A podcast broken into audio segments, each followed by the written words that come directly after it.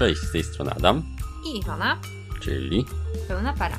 jeśli ktoś jeszcze w ogóle pamięta, kto to jest pełna para, co to jest pełna para, bo minęło troszkę czasu już od naszego ostatniego odcinka. Kiedy to było? W marcu? Było dwa miesiące temu, więc No. nie jest aż tak źle. Jak to nie jest? Dwa miesiące i ona na YouTubie, to tak jakby cię nie było tam nigdy. Mhm. To jest po prostu przepaść. Więc no, troszeczkę. To mieliśmy troszeczkę przerwy, takiej małej obsuwy. Mhm. I tak, i musie, musieliśmy na chwileczkę zamilknąć. Nie mieliśmy ani czasu, ani ochoty, ani możliwości za bardzo, żeby nagrywać podcasty. Ale już jesteśmy, że tak powiem, zwarci i gotowi, prawda? Tak, wracamy. Wracamy. Ale nie jest tak, że nie graliśmy w tym naszym covidowo nieszczęśliwym czasie, Mhm, który nas się. doświadczał. Graliśmy troszeczkę, a złożyło się tak, że graliśmy głównie, bo nie tylko, ale głównie gry wydawnictwa Portal. Prawda? Mhm. Więc wpadliśmy sobie na taki pomysł, żeby nadrabiając nieco czas e, stracony, powiedzmy, e, czas, kiedy nie nagrywaliśmy, żeby opowiedzieć jednym takim zwartym odcinku podcastowym, w takim trochę naszym starszym stylu, kiedy było więcej tematów w jednym odcinku, opowiedzieć o tych właśnie grach z kwarantanny, Tak, z covidowego czasu. będzie trzy w jednym. Tak, będzie trzy w jednym i trochę jakichś tam anegdot i innych małych duperelków może pomiędzy tymi trzema.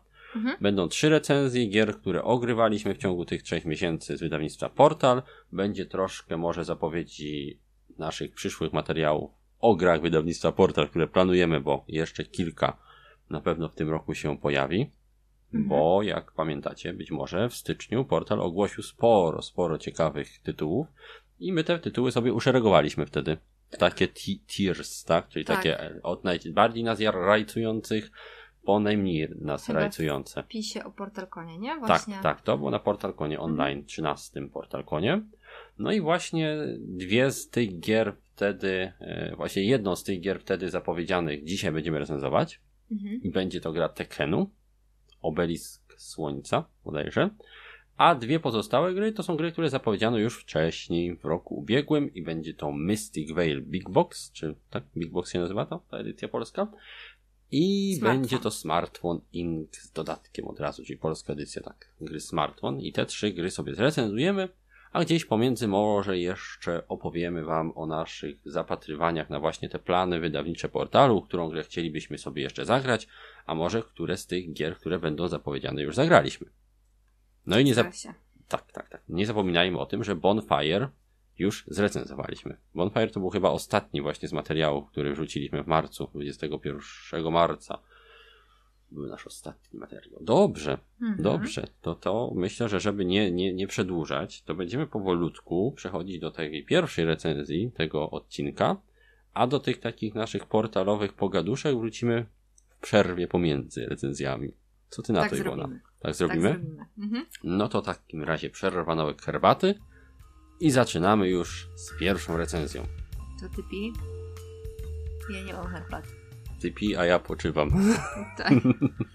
Pierwsza recenzja naszego post-covidowego odcinka będzie poświęcona grze, na którą czekaliśmy uhuhu, na polską wersję. Tak długo czekaliśmy, że zwątpiliśmy, że ona kiedykolwiek wyjdzie. Prawda?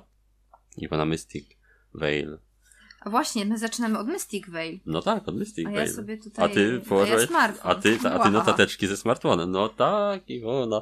Znowu ktoś tutaj ma mały chaos. Ja chciałam wprowadza. zgłosić nieprzygotowanie. NP, kończymy odcinek. Iwonka, Pierwszy odcinek po przerwie, a ja już zgłaszam Do, nieprzygotowanie. Iwona, ty, ty jesteś tak jak ci uczniowie, którzy wracają z, z nauczania zdalnego do klasy i od Lekko razu. zdezorientowani. I od razu, tak. To, to, tak jak na tym memie wchodzą uczniowie do klasy. E, mówią dzień dobry, a pani, jakie dzień dobry? Od okna grupa A, grupa B, grupa A. To ja tak jestem jak ta nauczycielka, a ty byś chciała jeszcze poopowiadać, jak to fajnie było na nauczaniu zdalnym, a tu nie ma, recenzję robimy. Recenzję Właśnie. i znowu zaczęło się gadanie o Głupota. Go głupotach. No ale cóż, to tak już jest. Y, Podcasty pełnej pary bywają, że tak powiem, rozlazłe, ale no cóż, taki już ich urok. Mystic Veil. Mystic Veil Big Box. Iwona, powiedz mi, co cię tak, że tak powiem, rajcowało w tej grze, że chcieliśmy w nią zagrać? Chciałaś ty w nią zagrać? Tak, mnie rajcował troszeczkę klimacik, bo jest taki fantazyjno... Tak, tak, tak. A to jeszcze był ten czas, kiedy słońca było niewiele, chociaż Tak. w sumie za oknem teraz. Fantazyjno-karciany, E, tej twor- pogodnej. Tak, tak. No i tworzenie czegoś w czasie rzeczywistym. Tak, czyli To znowu. jest to, co ja lubię. Tak, tak, tak. Tylko, że tutaj od razu mamy disclaimer dla osób, które czasami mylą te nasze nazywanie budowania talii czegoś w czasie Mhm. rzeczywistym. Chodzi o to, że w trakcie partii, tak, że nie budujemy talii przed partią, jak w LCG i grach kolekcjonerskich, tylko w trakcie partii tworzymy sobie naszą talię, tak jak w grach typu, nie wiem, 51 stan, Mhm. osadnicy, Tam akurat 51 stan e, to jest bardziej tworzenie tableau, tak? Mhm. E, natomiast może bardziej jak Dominion, o, coś w tym stylu. O, o to nam tutaj chodzi, mówiąc w czasie rzeczywistym. Tak, w Mystic Veil tworzymy sobie, można powiedzieć, że nie tyle co talię, A ile karty. a karty, bo mamy tutaj ten craft, crafting card system, czy jakoś tak się to nazywa, gdzie zaczynamy rozgrywkę już z gotową talią, tak naprawdę, jeśli chodzi o liczbę kart w talii, ale te karty są od razu w koszulkach i my kupujemy takie ulepszenia tych kart i wkładamy je w te koszulki. Te karty są transparentne, wykonane z takiej specjalnej folii i dzięki temu te karty w trakcie rozgrywki będą coraz silniejsze. I my oczywiście przetasowujemy sobie tą talię, dociągamy z niej tam karty, ale wraz z rozwojem rozgrywki te karty będą coraz ciekawsze, coraz lepiej się będą kombowały, bo coraz więcej funkcji i zdolności na tych kartach się będzie pojawiało. To jest fajne, tak, że to ty jest masz fajne. wpływ. I opisaliśmy zasady. No prawie tak, prawie opisałeś zasady, ale nie może tak być, że ja nie powiem jeszcze choć trochę o zasadach w bardziej zwarty sposób, bo muszę choć troszkę opowiedzieć. Więc teraz syntetyzując to, e, co wspomnieliśmy już na początku i to, że, że, że, że ładna oprawa i tak dalej i dlaczego chcieliśmy w nią zagrać, to teraz powiedzmy czym te, te, te, ten, ten Mystic Veil tak naprawdę jest.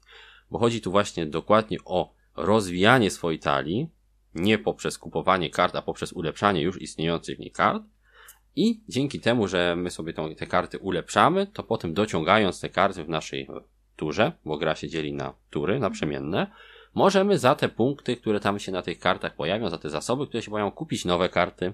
A kupujemy dwa typy kart. Jedne to są właśnie te rozszerzenia, ulepszenia kart, które już posiadamy, wtedy wkładamy do koszulki do jednej z użytych w danej rundzie kart takie ulepszenie i ta karta w kolejnym dociągnięciu będzie lepsza. A drugim typem kart są karty doliny, które nam dają punkty pod koniec gry i specjalne różne zdolności, które w jakiś sposób tam ulepszają nasze możliwości w trakcie zagrywania tych kart dociąganych z talii. Kolejną różnicą względem typowej karcianki, oprócz tego, że tutaj nie kupujemy kart do talii, jest też to, że nie mamy ręki typowej. Czyli my budujemy z grubsza takie nasze cały czas y, odtwarzające się tableau bardziej Mhm. niż taką typową talię, bo nie ma też ręki. Dociągamy karty i te karty po prostu natychmiast są zagrywane. Na, przed, na, przed nami na stole leży talia z wierzchnią kartą i my po prostu w swojej rundzie odsłaniamy jedną kartę i potem decydujemy, czy chcemy odsłaniać dalej, czy zaprzestaniemy na tym, co odsłoniliśmy już. A dlaczego decydujemy? Ponieważ na kartach są symbole zepsucia. I jest tu taki drobny element push your luck, ponieważ jak odsłaniamy kolejną kartę, no to niestety, yy, tak jakby odsłania, yy, odsłania się kolejny symbol. I jeżeli zbierze się nam wśród tych naszych odsłoniętych na rundę kart cztery symbole zepsucia co najmniej, no to niestety spaliliśmy naszą turę, pojechaliśmy za bardzo, za bardzo pchnęliśmy te nasze szczęście i To jest na Musimy spasować. czy ryzykujemy, czy, nie ryzykujemy. no właśnie, chcemy zdobyć coś więcej, czy może nie? Wraz oczywiście z rozwojem rozgrywki, kiedy my pamiętamy, jakie karty już zagraliśmy, a stos kart odrzuconych możemy e, przeglądać, to wiemy, że w tych kartach, które nam pozostały, na przykład są tylko dwa symbole zepsucia, czyli a, no ryzyko jest mniejsze lub większe, więc jest tu troszkę takiego właśnie szacowania ryzyka, przez co e, jest to chyba najbardziej emocjonujący dociąg w karciance, jaki, jaki doświadczałem, e, rozgrywając jakąś e, grę tego typu. Wiesz o co chodzi? No wiem, Że- wiem. że Tym o, bardziej, że o, o, co tam będzie? mnie to zepsucie lubiło. Tak, ciebie lubiło zepsucie. Zdarzało się, że niestety miałaś kilka zepsucia pod rząd. I tutaj już minusik, spoiler, no jest ta gra troszeczkę losowa czasami. Trzeba to, albo się to polubi, albo nie, ale jest to cecha tej gry, że losowość potrafi czasami wkurzyć. No i jak w pierwszej rundzie dostaniemy dużo zepsucia, no to w kolejnych będzie tego zepsucia mniej oczywiście. Gorzej, jeżeli to będą ostatnie karty, na przykład potem przetasujemy, znowu się pojawią, no losowość, karty, tak bywa po prostu, dlatego tak ważny jest ten system kraftowania, żeby sobie odpowiednio zarządzać tym zepsuciem, żeby może tak stworzyć te karty, żeby jakoś te zepsucie się nam obniżało, a da się to robić. Da się to robić, da się tym fajnie zarządzać i tutaj kryje się cała zabawa tej gry, żeby tak tworzyć kolejne karty, żeby wchodziły jak najciekawsze kombosy, pozwalające nam dobrać jeszcze więcej kart z mniejszym ryzykiem, kupić więcej ulepszeń. No i tak się to kręci aż do końca gry, a gra kończy się wtedy, gdy wyczerpie się pula punktów e, zwycięstwa, przygotowanych na daną rozgrywkę. Liczba tych punktów jest zawsze zależna od liczby graczy. Więc im więcej graczy, tym tych punktów będzie troszeczkę więcej. Niemniej wydaje mi się, że w dwie osoby ta gra pozwala na najwięcej e, faktycznej rozgrywki, bo im więcej osób, tym szybciej te karty znikają, punkty też jakoś szybko znikają i gra się kończy. Więc w dwie osoby grało się nam najprzyjemniej, bo najwięcej się dało pogrzebać w tych kartach. Przynajmniej tak ja to odbierałem. No i to z grubsza tyle.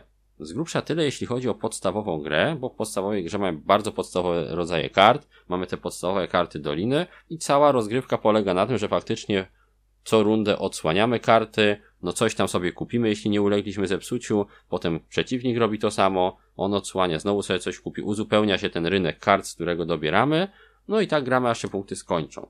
Ciekawiej robi się w dodatkach, a że jest to big box, no to wiadomo, że w pudełku są dodatki. Dodatków mamy tutaj trzy i opowiemy o nich troszeczkę później, co ciekawego wprowadzają w zasady, jak mieszają, no i czy faktycznie ubarwiają rozgrywkę.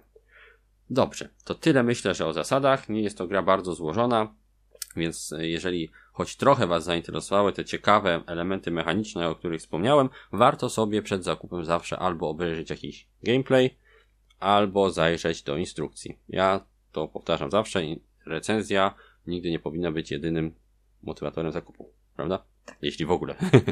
no to przechodzimy do tematu, a ja się muszę napić. Okej. Okay. E, temat głównie prezentuje się na kartach. Mhm. Cóż za niespodzianka.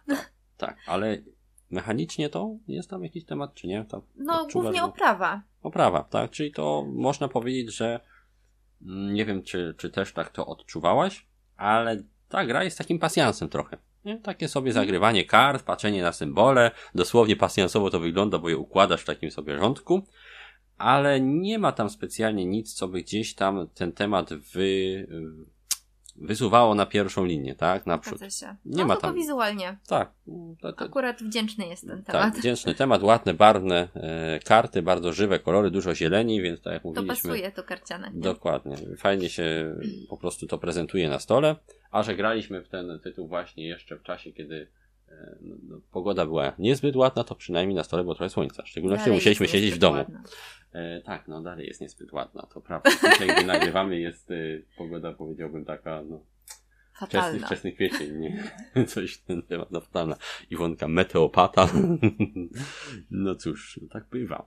Tak czy inaczej, temat, jeżeli nastawiacie się na klimatyczną karciankę, taką jakąś, nie wiem, w stylu LCG-ów i tak dalej, no to nie, no to jest ka karcianka, gdzie jednak próbujemy kraftować te karty, a przede wszystkim kraftując, czyli tworząc te karty, próbujemy zdobywać jak najwięcej punktów, tak, czyli wyciskamy ile się da z naszej każdej tury, a to, że ładnie to wygląda i ma fajne nazwy, to tylko przy okazji, bo tak naprawdę niewiele ma wspólnego z tym tematem, więc tutaj wszystkim klimaciarzom mówimy sorry, ta gra, mimo że jest jednak no, taka typowo e, karciankowa i bywa losowa, to jednak z tematem nie ma nic za bardzo wspólnego. Więc to, to tyle, jeśli idzie o temat. Interakcja.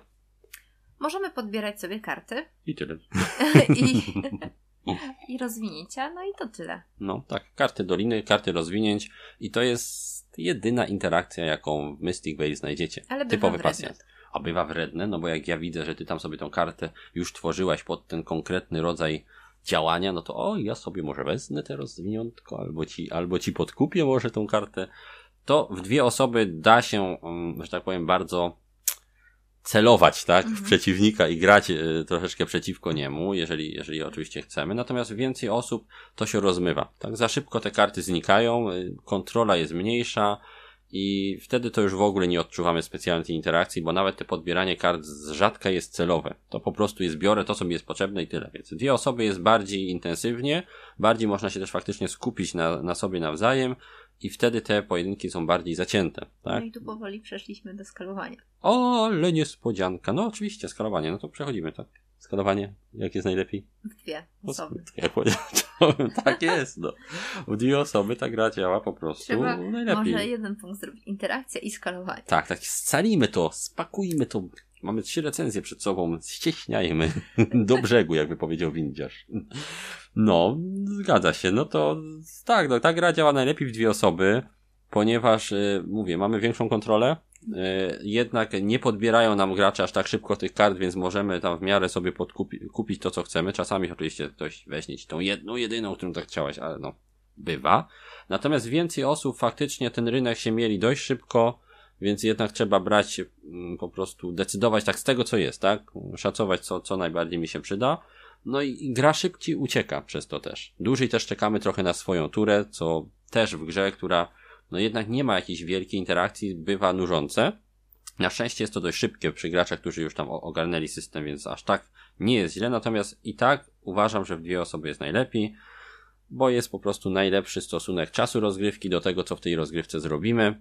I jest też te poczucie jakiegoś spełnienia, tak? Czyli tak, że a, no dobra, zrobiłem to, co chciałem w tej grze. Nie kończy ona się tak szybko, więc myślę, że jest to taka naprawdę dobra, fajna pozycja dla dwóch graczy, ewentualnie do czasami do wyciągnięcia na więcej osób. Regrywalność. Mamy dość dużo tych kart. No, a zasługą tu są głównie dodateczki. I dodateczki, i szczypta losowości. No, no, no tak. Więc tutaj. Cały czas te układy są nam inne. się nie znudzi ta gra. No, myślę, że nie. Chociaż e, trzeba jakby dodać od razu na początku, że nie każdemu może się spodobać ta goła podstawka.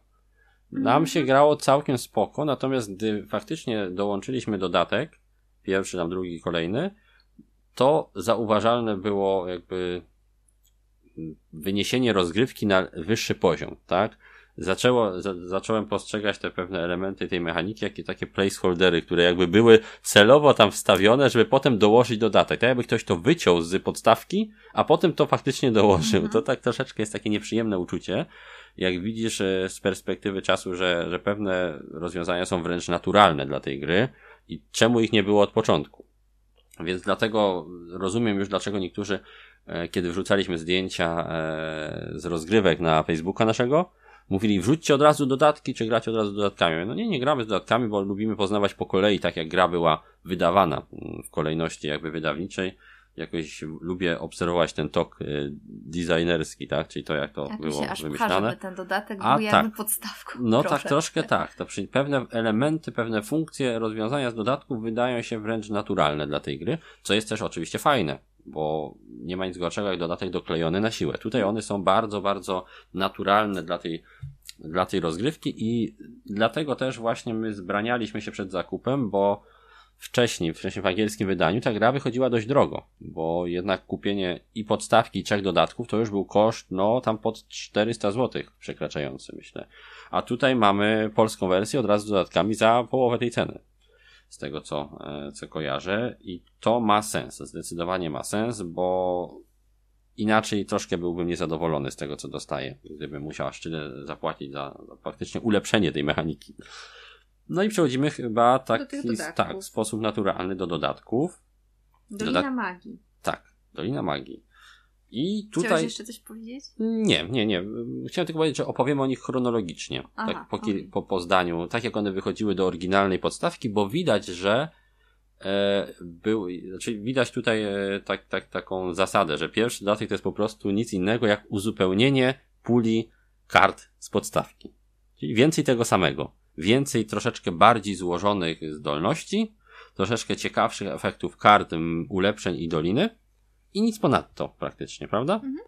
Dopiero drugi dodatek, Dolina Dziczy, wprowadza to, co moim zdaniem i twoim chyba też ulepsza tą Przywódcy? rozgrywkę. Tak, przywódcy, czyli mamy swoją talię i ona nie jest aż tak jałowa od początku, tylko dostajemy dodatkową kartę, która jednak trochę tam zmienia. Jest coś ciekawszego, co sprawia, że mm, te pierwsze tury nie są aż tak nudne, bo jednym z minusów tej gry, o którym będziemy mówić, jest to, co powiedzmy jest bolączką wielu gier tego typu, deck buildingowych. E, po prostu pierwsze rundy są takie dość jałowe, mechaniczne. Trzeba troszeczkę tych kart naciosać, żeby zaczęło być ciekawie, żeby można było zacząć e, korzystać z tych zdolności, żeby to faktycznie ta ta tura i to odkrywanie kolejnych kart było naprawdę ciekawe, bo na początku nic tam na nich nie ma na tych kartach. To są takie typowe złocisze z Dominiona. Z Dominiona. Tak? Kupię jedną kartę i potem przetasuję i za, za dwie rundy dostanę ją do ręki. Tutaj ta talia jest mniejsza, więc jest to szybsze, ale jednak na początku jest trochę nudno i Dolina Dziczy to ulepsza, bo mamy tych przywódców, którzy faktycznie już od początku gry funkcjonują w naszych taliach, a drugim elementem są karty z zdolnością zaćmienia. Mhm. Tak? Czyli takie, które pozwalają nieco elastycznie podchodzić do budowania tych kart. bo formalnie w zwykłej podstawce, w podstawce, w podstawowej wersji Mystic Veil, jak już jakąś kartę zbudujemy, czy tam włożymy w koszulkę jej element, to tego elementu zakryć już nie można. Tak? Czyli te miejsce, ten slot na karcie, bo każda karta składa się z trzech takich miejsc na, na zdolności, jak on jest już zakryty, no to trudno. Tam już nie włożymy, na przykład na środkową pozycję. A karty ze zdolnością zaćmienia pozwalają na to, by zostać zapisane inną kartą. Czyli możemy jeszcze bardziej ulepszać sobie i tak dopieszczać tą swoją talię pod nasze obecne potrzeby. Więc bardzo, bardzo fajna i myślę taka dość naturalna mm, czynność, tak, w tym budowaniu tej kart, że chcemy... Aż prosi, żeby czasami... Tak, tak, że chcemy je przebudować, przebudować. trochę. Mhm. Dokładnie, tak. I ostatni chronologicznie, jeśli chodzi o mm, datę wydania dodatków, to Burza Many. I jest to dodatek, który z jednej strony czerpie trochę z tych poprzednich, bo dorzuca jeszcze więcej przywódców e, do wyboru, jeszcze więcej kart e, ciekawych mm, do tego naszego, do tej naszej puli kart, ale dodaje też amulety. I jest to jakby ostatni element, który moim zdaniem uzupełnia i domyka już e, mechanikę Mystic Veil, czyli zamienia taki specjalny żeton many na amulety. Mhm. Żeton many jest to żeton używany w momencie, kiedy przesadzimy najczęściej z tym, e, z tym dociąganiem kart, ulegniemy zepsuciu i wtedy musimy obrócić taki żeton, który sprawia, że w kolejnej turze będziemy mogli nieco więcej wydać na zakup kart. Jest to taki bonus dla kogoś, kto niestety zepsuł sobie turę, i w podstawowej wersji gry ten bonus jest identyczny dla każdego. To jest po prostu dodatkowa waluta do zakupu kart. A tutaj, z racji tego, że każdy ma swój własny amulet, dostajemy jakąś specjalną zdolność, która również jest dla każdego gracza nieco inna, plus te żetony są fajnie wycięte, każdy ma inny amulet, e, inaczej on wygląda. I to dopiero domyka jakby klamrą całą mechanikę Mystic Veil i jako system to działa już wtedy bardzo, bardzo fajnie, nie czuć tych takich dziur i pustych, jakby takich dziwnych przestrzeni, gdzie coś powinno stać, a stoi makieta. Dopełniona tymi trzema dodatkami jest kompletna. Jakby. Tak, dokładnie tak. I bardzo się cieszę, że tak została wydana w Polsce, bo obawiam się, że gdyby była wydawana po kolei, to mogłaby niestety nie odnieść sukcesu. Mam nadzieję, że odniesie ogólnie jakiś sukces, mm-hmm. o ile będzie odpowiednio gdzieś tam promowana, bo, bo byłoby smutno, gdyby mimo takich fajnych starań, że wydano to w takim komplecie, bo trzeba dodać, że to jest jedynie w Polsce ta gra została wydana w taki sposób.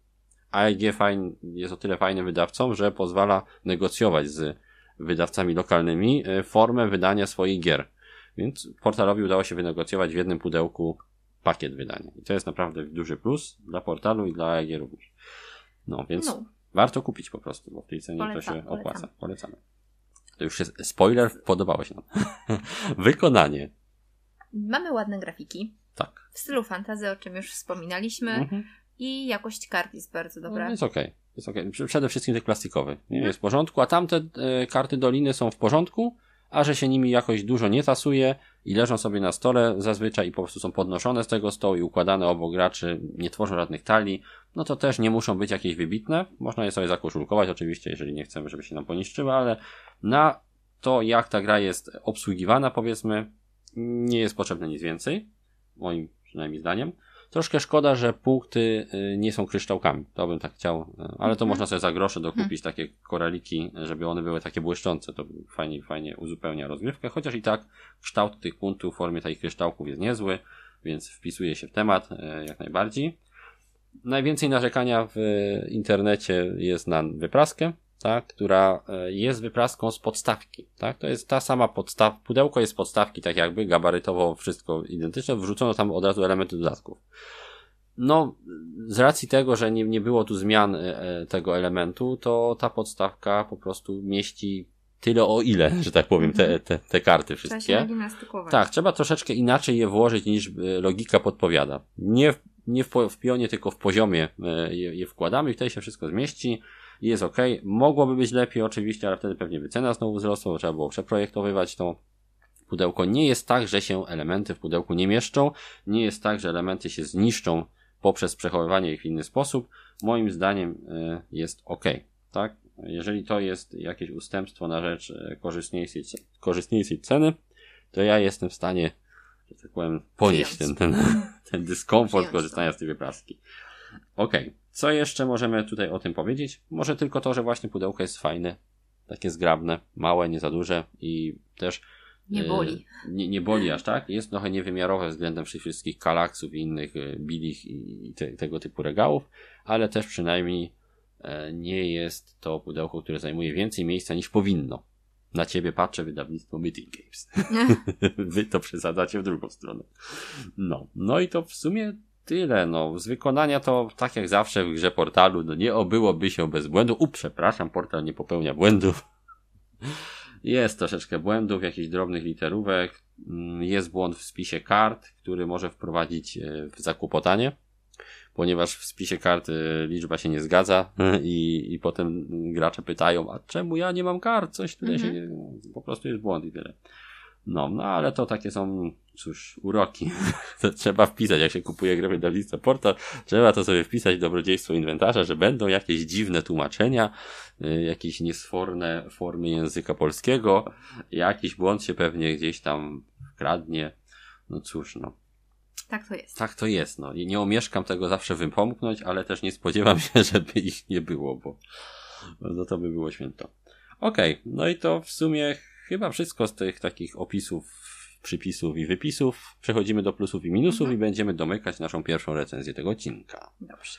To Iwonka zapoda jakimś plusem, bo mi się już tutaj język. Okej, okay, e, ja bardzo lubię to tworzenie kart. Tak. Sprawia bardzo dużą przyjemność. Czyli ten system działa. Tak. Działa, jest fajny. E, mamy dużo emocji, bo musimy się liczyć z tym, że coś się może nie udać. Coś się może nie udać, że może wejść to zepsucie, ale przecież o to chodzi. Tak, tak o to chodzi. No, gdyby nie było tych emocji, to ta gra byłaby nudna po prostu, mhm. tak? No już to jest pasjans, tak?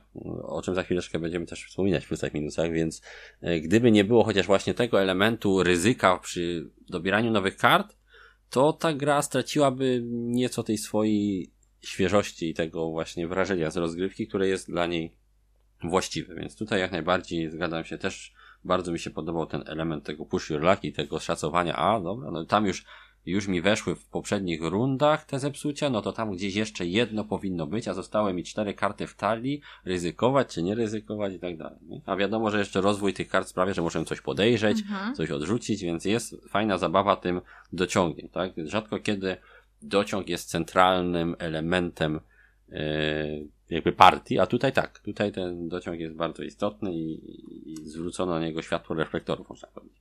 Okej, okay. kolejny plusik? Że w polskiej edycji mamy wszystko w jednym. Tak. No, Czyli dodatki. Tak, dużo, dużo w jednym. Powiedzmy, później jeszcze wyszło ich trochę, ale trzy, no, ale trzy pierwsze jak, dodatki są. Nie? Tak, czyli mamy ten core rozgrywki w Mystic Veil, ten taki, można powiedzieć, e, już kompletny, e, kom, kompletny zasób zasad, które sprawiają, że rozgrywka nabiera rumieńców. Mhm. Tak? Czyli mamy już te trzy pierwsze dodatki, które tworzyły taki jakby rdzeń mm, tego systemu. Więc to jest bardzo fajne.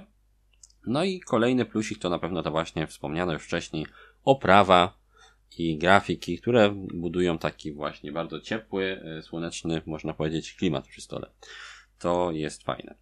To teraz przejdziemy do cech gry, tak? Cech gry, które mogą lub nie muszą się podobać, na które zwróciliśmy uwagę w czasie rozgrywek. Tak. To pierwszą cechę może przedstawię ja, okay. bo już o niej tyle gadałem, czyli właśnie ten fakt, że podstawowa gra jest jednak nieco jałowa.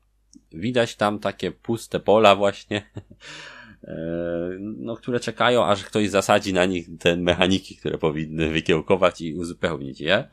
I, I te właśnie puste pola to jest ten brak tego lidera, to, że ta pierwsza talia jest taka jałowa właśnie, to, że ten e, żeton amuletu jest taki nijaki na początku. Ta gra po prostu sprawia wrażenie takiej dość e, ociosanej z jakichś takich ciekawszych e, może zagrań i dopiero te dodatki fajnie ją uzupełniają. Więc jeżeli nie, nie załapiecie bakcyla tak jak my już na początku, to warto dać szansę po zakupie i dorzucić chociaż ten jeden dodatek, tą Dolinę Dziczy, bo może się okazać, że, że, że się wam ta gra spodoba, że nie warto jej sprzedawać, że to nie jest tak, że, że ta gra jest taka nudna cały czas na przykład dla was, tylko że brakuje wam czegoś, właśnie tego jednego elementu. Więc warto sprawdzić dodatki, nim, nim zdecydujecie się o na przykład z grą. Nam się w miarę podobało bez dodatków, ale jednak odczuliśmy znaczący przypływ przyjemności po ich dodaniu. Mhm. To jest taka cecha gry, Y, charakterystyczne dla tego wydania portalu, gdzie macie dostęp do dodatków od razu, bo wiem, że są osoby podobne nam, które lubią zwlekać z wprowadzaniem dodatków, bo przecież trzeba wyeksploatować to, co mamy w podstawce. No tak jest. No, hmm. no, a czasem nie warto.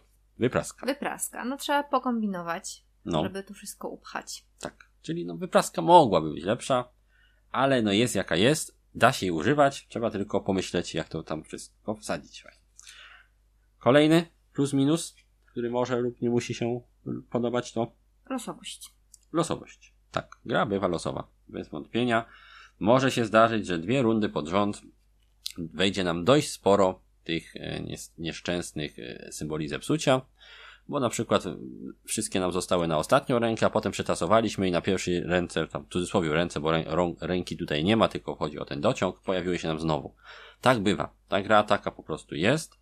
Nam to nie przeszkadzało w rozgrywce, nawet przegrane partie nas jakoś nie bolały. Trzeba też wziąć pod uwagę fakt, że tu bywają różne, różne partie. Czasami jest bardzo wyrównana, czasami jest masa punktów przewagi, bywa z tym naprawdę różnie i trzeba sobie z tym jakoś poradzić. Mhm. Kolejny plus, plusik, minusik? Yy, najlepiej działa według nas w dwie osoby. No. Przepraszam. Tak? Czemu się śmiesz? Tak, Adam wstał pogonić gołębie z balkonu, bo niestety naszym problemem w ciągu ostatnich dwóch miesięcy było również na powiem, gniazdo gołębi, które nam uwiły na balkonie. Potem musieliśmy to wszystko sprzątnąć i no teraz je gonimy, żeby uciekały. I woda już patrzyła, jak ja wstaję jak, i wykonuje dziwne, dziwne ruchy rękami, żeby ten gołąb odleciał. Bo te gołębie odlatują tylko jak Adam rusza dziwnie rękami. No właśnie, tak. Um. Dobrze, ale to już koniec. E, koniec mam tutaj wspominków małego gołębiarza. Idziemy okay. dalej. Byliśmy przy niemal zerowej. E, nie, nie, najlepiej działa najlepiej na dwie osoby. Dwie osoby. Tak, najlepiej mhm. działa na dwie osoby. Zdecydowanie e, mamy wtedy mniejszą losowość, większą decyzyjność i gra trwa taki powiedzmy zwarty, zadowalający czas. Ani za mało, bo więcej osób troszeczkę za mało, ani za krótko. A, ani za długo. E, bardzo, bardzo fajna. Sam raz. Tak. I mój, los, e, mój, mój jeszcze plusik, minusik to to, że gra jest pasjansem, tak? Typowym A, no. pasjansem jest niemal zerowa interakcja w niej. E, tylko tyle, że sobie coś podbieramy. No i na to trzeba się nastawić. Brak tej interakcji może być bardzo zniechęcający dla, dla niektórych osób, które jednak są żądne krwi, lubią się tam gdzieś przepychać. My jednak i tak, i tak lubimy pograć, więc taki pasjansik, gdzie się fajnie punkciki trzepie, też się nam podoba. A z minusów, takich typowych minusów, e, to oczywiście nie graliśmy dziesiątki partii, więc nie jesteśmy w stanie wam tego powiedzieć, czy to jest naprawdę tak, czy nie, ale mamy pewne podejrzenia, że część przywódców jest nieco silniejsza od innych. Że część przywódców może jest nieco bardziej kontekstowa mhm. i bardziej zależna od tego, co podejdzie później już w kartach innych. I tu trzeba mieć na uwadze, e, że bywają partie, które gdzieś tam mają jakiś taki dysbalans wpisany już od początku. Nam się gra po prostu dobrze w ten system, więc przymykamy na to oko Natomiast no, mieliśmy takie wrażenie, że ktoś tu miał fory na niektórych partiach. No i drugi minusik. Że te początkowe tury bywają nudne i że gra się musi dopiero rozkręcić. No, takie... Ale tak to jest w deckbuilderze. No, w niektórych deckbuilderach tak po prostu jest, że, że mu trzeba troszeczkę pokupić, żeby pokupować tych, tych, tych różnych e, ulepszeń, żeby to działało jak należy. No i to tyle o Mystic Veil. E, nasza ocena BGGowa to będzie ile? Bez dodatków. 7? To takie 7, myślę. A z, a z dodatkami, 8. 8. 8 z plusem. To już zależy od, od dnia i godziny i tego, jak się karty dociągną. Więc takie były nasze wrażenia z pierwszej gry, którą ogrywaliśmy sobie na kwarantannie. A teraz będziemy przechodzić do drugiej recenzji, ale zanim to zrobimy, to krótka przerwa.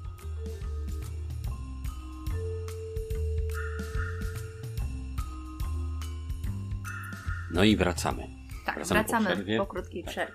Nie wystawiliśmy stracha na wróble niestety, chociaż przydałby się chyba nam na balkonie.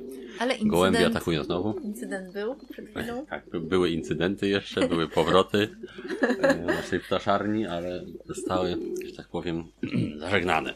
Bez, bez przemocy. Tak. bez przemocy, absolutnie. Ale to nie jest recenzja na skrzydłach. To, to nie jest recenzja na skrzydłach, chociaż, że tak powiem, odczucia podobne mamy co do tej gołębi, co do na skrzydłach.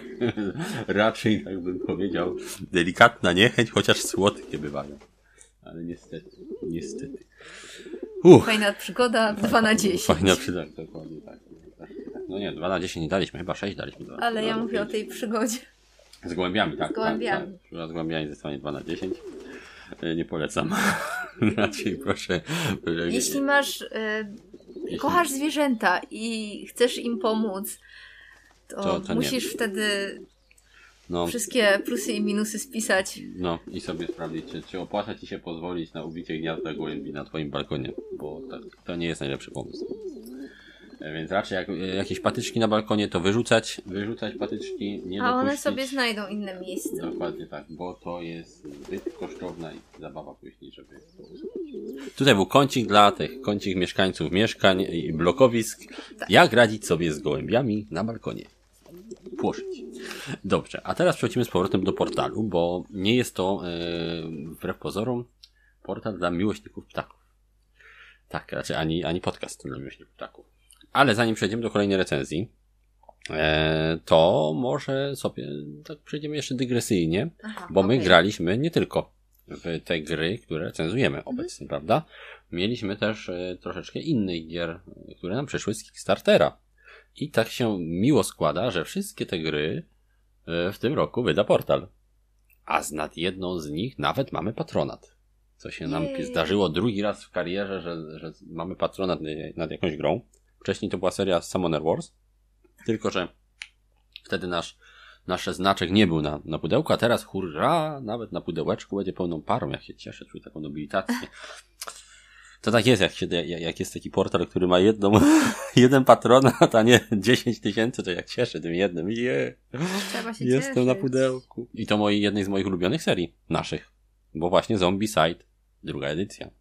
I możemy wam zdradzić, bo będzie taki odcinek o innych jeszcze grach e, portalu, które z Kickstartera wydaje. Będzie też odcinek przeglądowy właśnie o, o Zombicide. Myślę, że w okolicach czerwca, początku czerwca pojawi się nasz odcinek będący recenzją właśnie drugiej edycji Zombicide i opowiemy w nim również o naszych przygodach z całą tą serią, o tym za co lubimy jaką część, Przedstawimy Wam naszą topkę wszystkich odsłon Zombicides aktualizowaną o nasze rozgrywki w nową edycję i jeszcze kolejne rozgrywki w te starsze. Taki Opowiemy przegląd. o dodatkach, przegląd. tak, dokładnie. Będzie taki przegląd.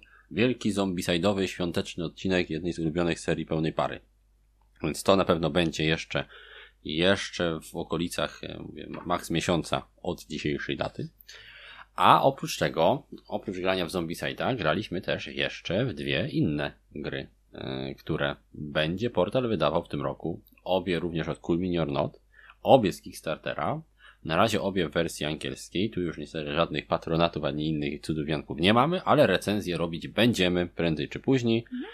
Będą to gry Bloodborne oraz Marvel United.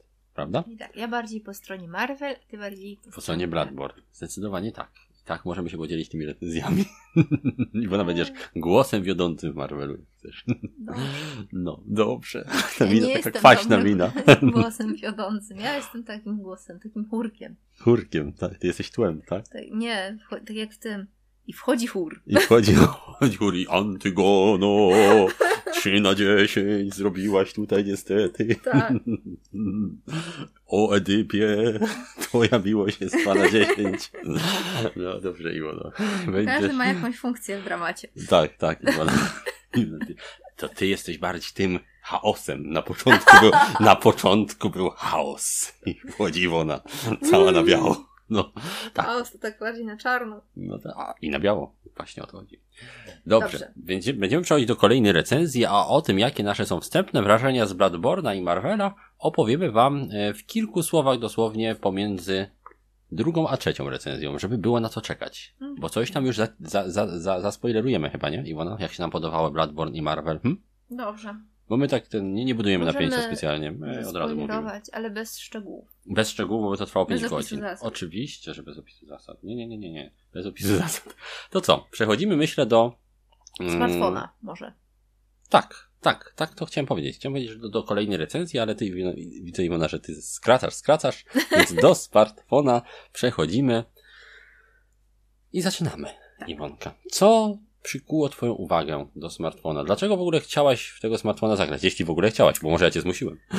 No, zagrałam w tego smartfona, bo trzeba było zrobić recenzję. A, czyli jednak cię zmusiłem. Nie, no ty nie. Portal mnie zmusi. nie, no, ja, ale no ktoś o tą recenzję poprosił, przecież ja napisałem tak. do, do Tycjana, że mamy, y, mamy patronat ze planszy nad smartfonem i w sumie chętnie bym nawet sprawdził, nie? Więc jednak trochę cię zmusiłem chyba to, czyli bo ja, ja tutaj wychodziłem z inicjatywą, że chciałbym tą grę sprawdzić, a ty, ty byłaś jednak tym testerem. Znaczy ja, ten smartfon to tak najmniej. Najmniej cię podjarał. Z, z tych wszystkich, wszystkich trzech dzisiaj, dzisiaj omawianych. Mm, I nawet z tych, które będziemy potem ogrywać, tak? Czyli biorąc pod uwagę i Zombicide'a, Bloodborne'a, Marvela, Tekkenu i Mystic Veil i Smartfona, to ten jest na ostatnim miejscu z tych, które chciałaś sprawdzić, tak? Tak. No cóż to coś, zwiast, to, to coś zwiastować może. Ale nie, nie uprzedzajmy faktów, być może to, to, że Iwonka nie była specjalnie nastawiona chętnie do smartfona, nie oznacza, że jej się on nie podobał. To, to wcale tak być nie musi. Bądźmy Iwona rzetelni. Dobrze. Opowiedzmy o naszych wrażeniach. Więc y, jeżeli Iwona już tutaj wam przedstawiła, że przy, do, do smartfona przykułem ją ja, to ja może powiem, co moją uwagę ja przykuło. Ja mam taki stosunek do smartfonów. Widzisz, wszystkie mam obite. Wszystkie, wszystkie, wszystkie obite, wszystkie leżą. Wszystkie potłuczone. Faktycznie. A ciebie tak też mniej niż mnie do smartfona ciągnie, to prawda. Ty nie jesteś ja przykuta, że ciągle smartfon w ręce i coś sprawdzasz. No, to troszkę popatrzysz, tu po, sprawdzisz jaka pogoda jest jutro. pudelek. Tutaj pudelek.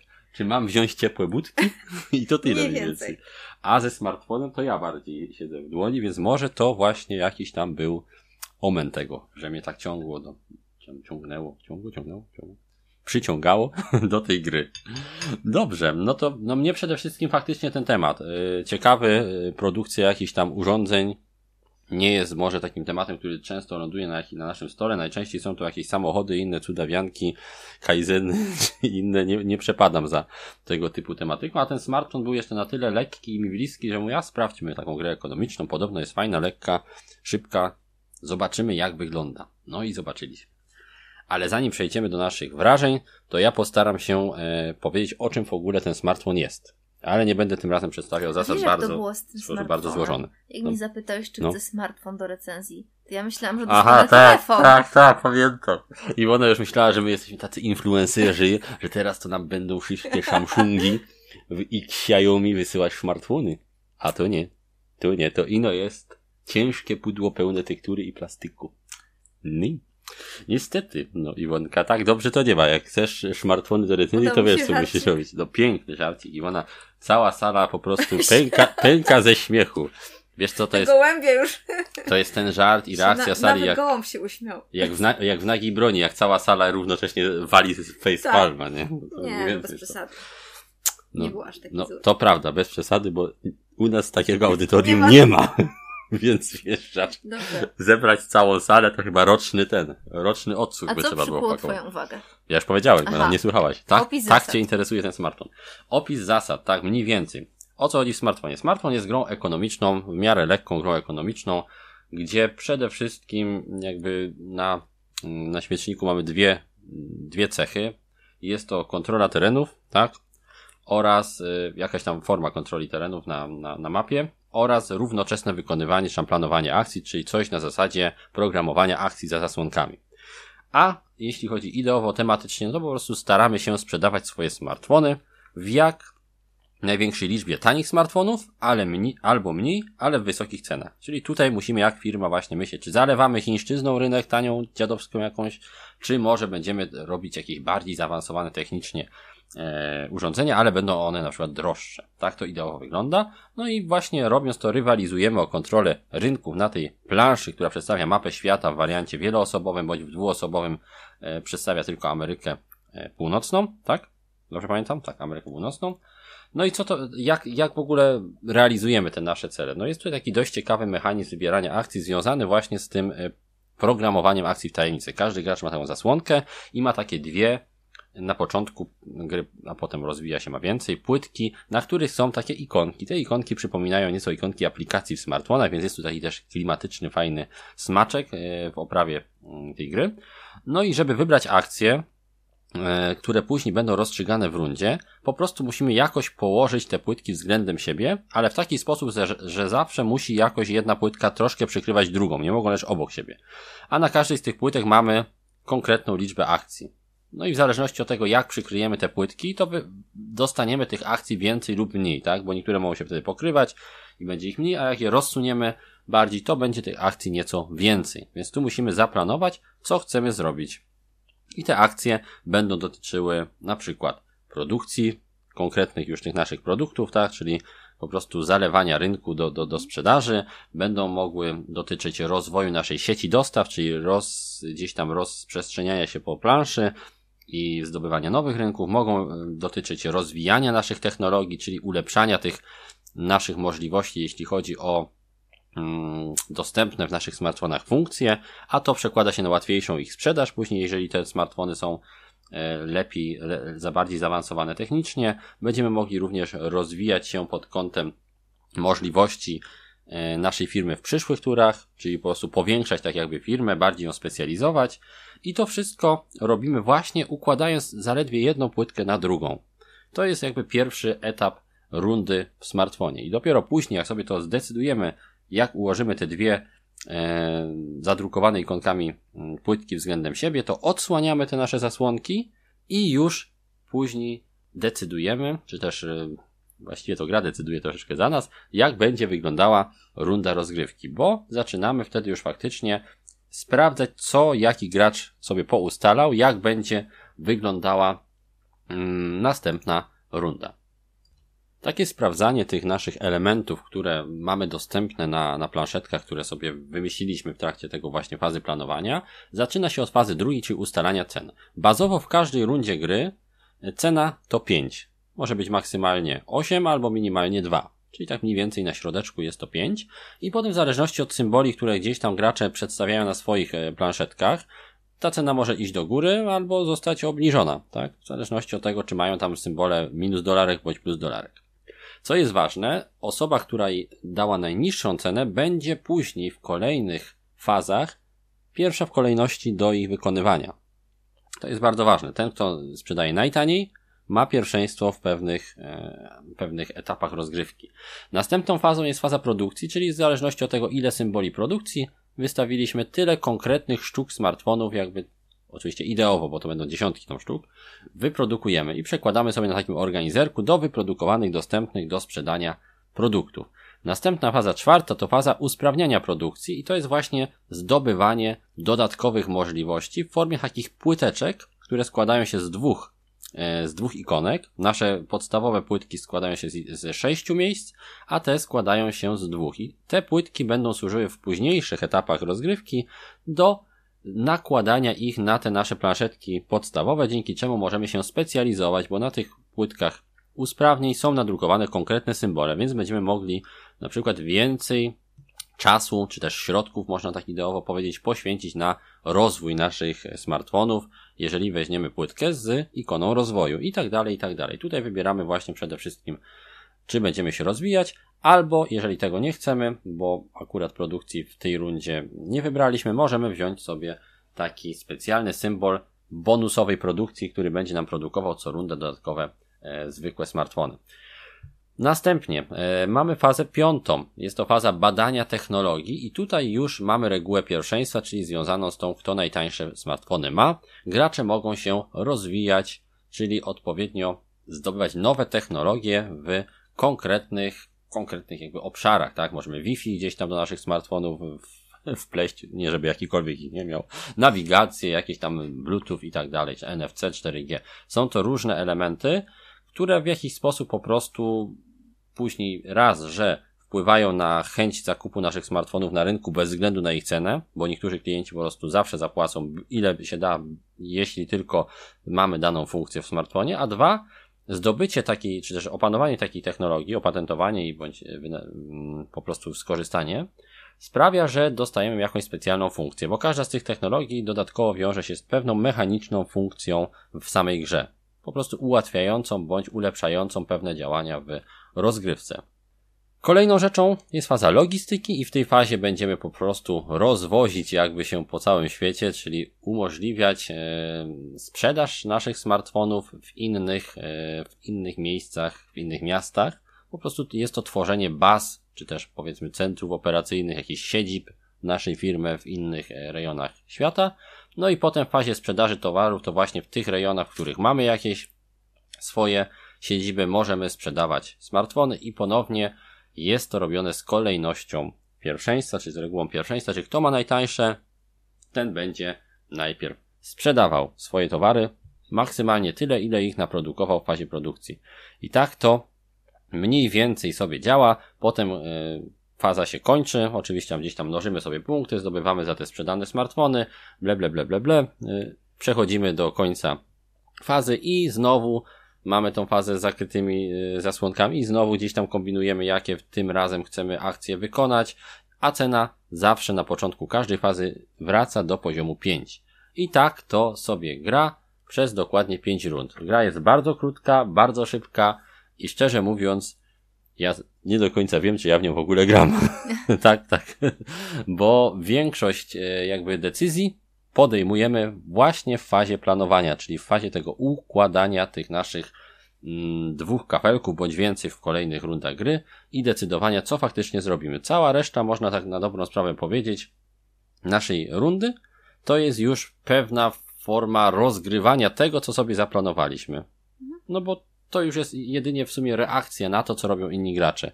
Jeżeli już mamy ustaloną kolejność od najtańszych do naj, najdroższych i my jesteśmy powiedzmy trzeci, no to naprawdę nie mamy zbyt wiele do powiedzenia w tym momencie. Trzeba tutaj bardzo mocno balansować tą ceną. Jeżeli zależy nam na czymś, e, żeby zrobić to jako pierwszy, no to musimy dać w miarę niską cenę, żeby mieć pewność, że uda nam się to po prostu zrobić. I tak sobie ten smartfon śmiga pod kątem zasad. Teraz przechodzimy do Tematu. cech tej gry. Tak. Czyli mhm. temat, Iwana. Jak to widzisz ten temat tutaj? Ja ten temat widzę raczej jako taki właśnie Excelik. Excelik. Czyli gdzieś tam sobie przestawianie, tak. nic specjalnego nie czujesz, e, mhm. jeśli chodzi, że to sprzedajesz jakieś tam smartfony, mówisz, tak? No tak ja tego nie widzi. czułam specjalnie. Prawda jest taka, że, znaczy prawda jest taka, nie jest prawda taka, to po prostu tak, tak mówi. tak jest, że faktycznie typowo smartfony nie są tutaj jakoś specjalnie mm, gdzieś tam wysunięte no, na, na pierwszy plan. Znaczniki, tak? Typu 4G. Tak, tak, ale same zdolności tych, tych technologii, to mogłaby być gra o produkcji czegokolwiek i rozłożeniu czegokolwiek. Równie dobrze to mogła być gra o imporcie pomidorów. Naprawdę. Bo nie ma tutaj praktycznie żadnych poza oprawą i jakimiś takimi nazwami mhm. rzeczy, które by zwracały uwagę, że to jest smartfon.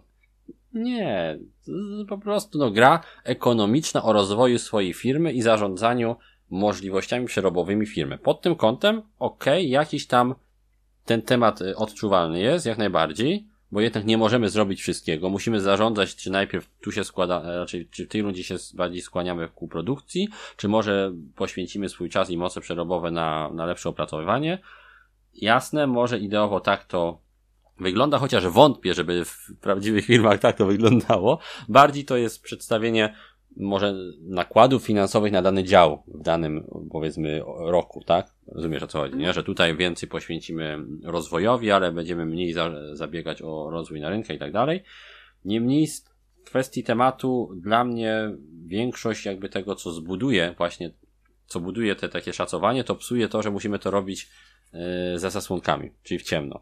No nie wyobrażam sobie, żeby tak działał biznes, że, że 10 firm działa w ciemno. Zawsze jest jakiś wywiad i tak dalej, coś się tam, no, jakoś rynek się rozpatruje, nie? A tutaj mm, wiele jednak decyzji jest takich troszeczkę na czuja robionych w tej grze, bo gdybyśmy chcieli bardzo mocno e, wchodzić w to, co, co zrobią inni gracze i gdzieś tam e, analizować, jakie wzięli rozwinięcia, czy teraz będą próbowali sprzedać, czy coś, no to ta gra traci swój największy atut, czyli lekkość. Tak? Zachodzimy, zaczynają wchodzić jakieś gdybanie i szacowanie, czy to pójdzie, czy nie, a tak naprawdę wiele więcej ta gra w zamian nam nie da.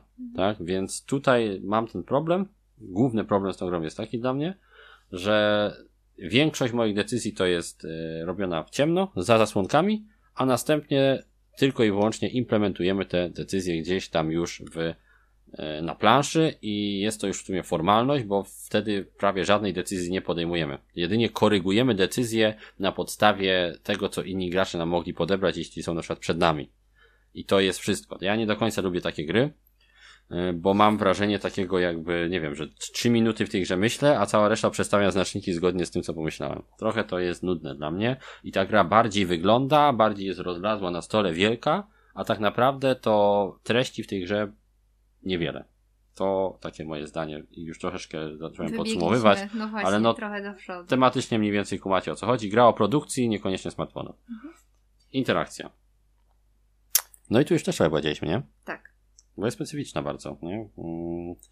Poza tym, no mów, bo coś tam się no zbierało się. to, co na początku sobie ustalimy, ustalimy to no to, to, to bardzo mocno, tak, projektuje na, na tą mhm. rundę nasze możliwości, bo jeżeli ktoś faktycznie ustali sobie dumpingowo niską cenę i będzie pierwszy praktycznie wszędzie, no to może nam pewne szyki popsuć, tak? Bo może na przykład się nam wrąbać do, e, do fazy technologii, tak? Badania, badania i technologii, bo z regułą pierwszeństwa będzie rozgrywał, no i może się okazać, że będzie, że, że się nam gdzieś wrypie tam, gdzie my chcieliśmy e, zdobyć jako pierwszeństwo w danej technologii, nie? To jest bardzo możliwe. Albo nam zaleje nasz rynek, który planowaliśmy jakimiś tanimi smartfonami, bo miał o jeden niższą cenę, bo akurat mu tak się udało. No. Zdarza się to e, i niestety bywa to frustrujące czasami i nie bardzo jest jakaś jakby kontr akcja na to, tak? No, trzeba po prostu bardzo mocno zabiegać o, o te pierwszeństwo, jeżeli nam na nim zależy, a no, nie zawsze jest to możliwe, tak? Czasami no, dziwne rzeczy się dzieją i jesteśmy troszeczkę sfrustrowani, że pewnych rzeczy zrobić nie możemy. I tyle. Bo się nie? dzieje. Bo się dzieje. I dwie osoby ta interakcja jest taka se zupełnie już nijaka, bo w sumie nie trzeba specjalnie się o nic bić, bo wszystkiego jest pod dostatkiem. Nawet na tej planszy z dodatku, z tego update'a, który jest wrzucony w podstawkę polską, również nie odczuwam jakoś specjalnej interakcji, specjalnego napięcia w rozgrywce dwuosobowej na tej mniejszej planszy. Mm, ta gra zasadniczo, mm, już przechodząc do skalowania, w dwie osoby jest nudna.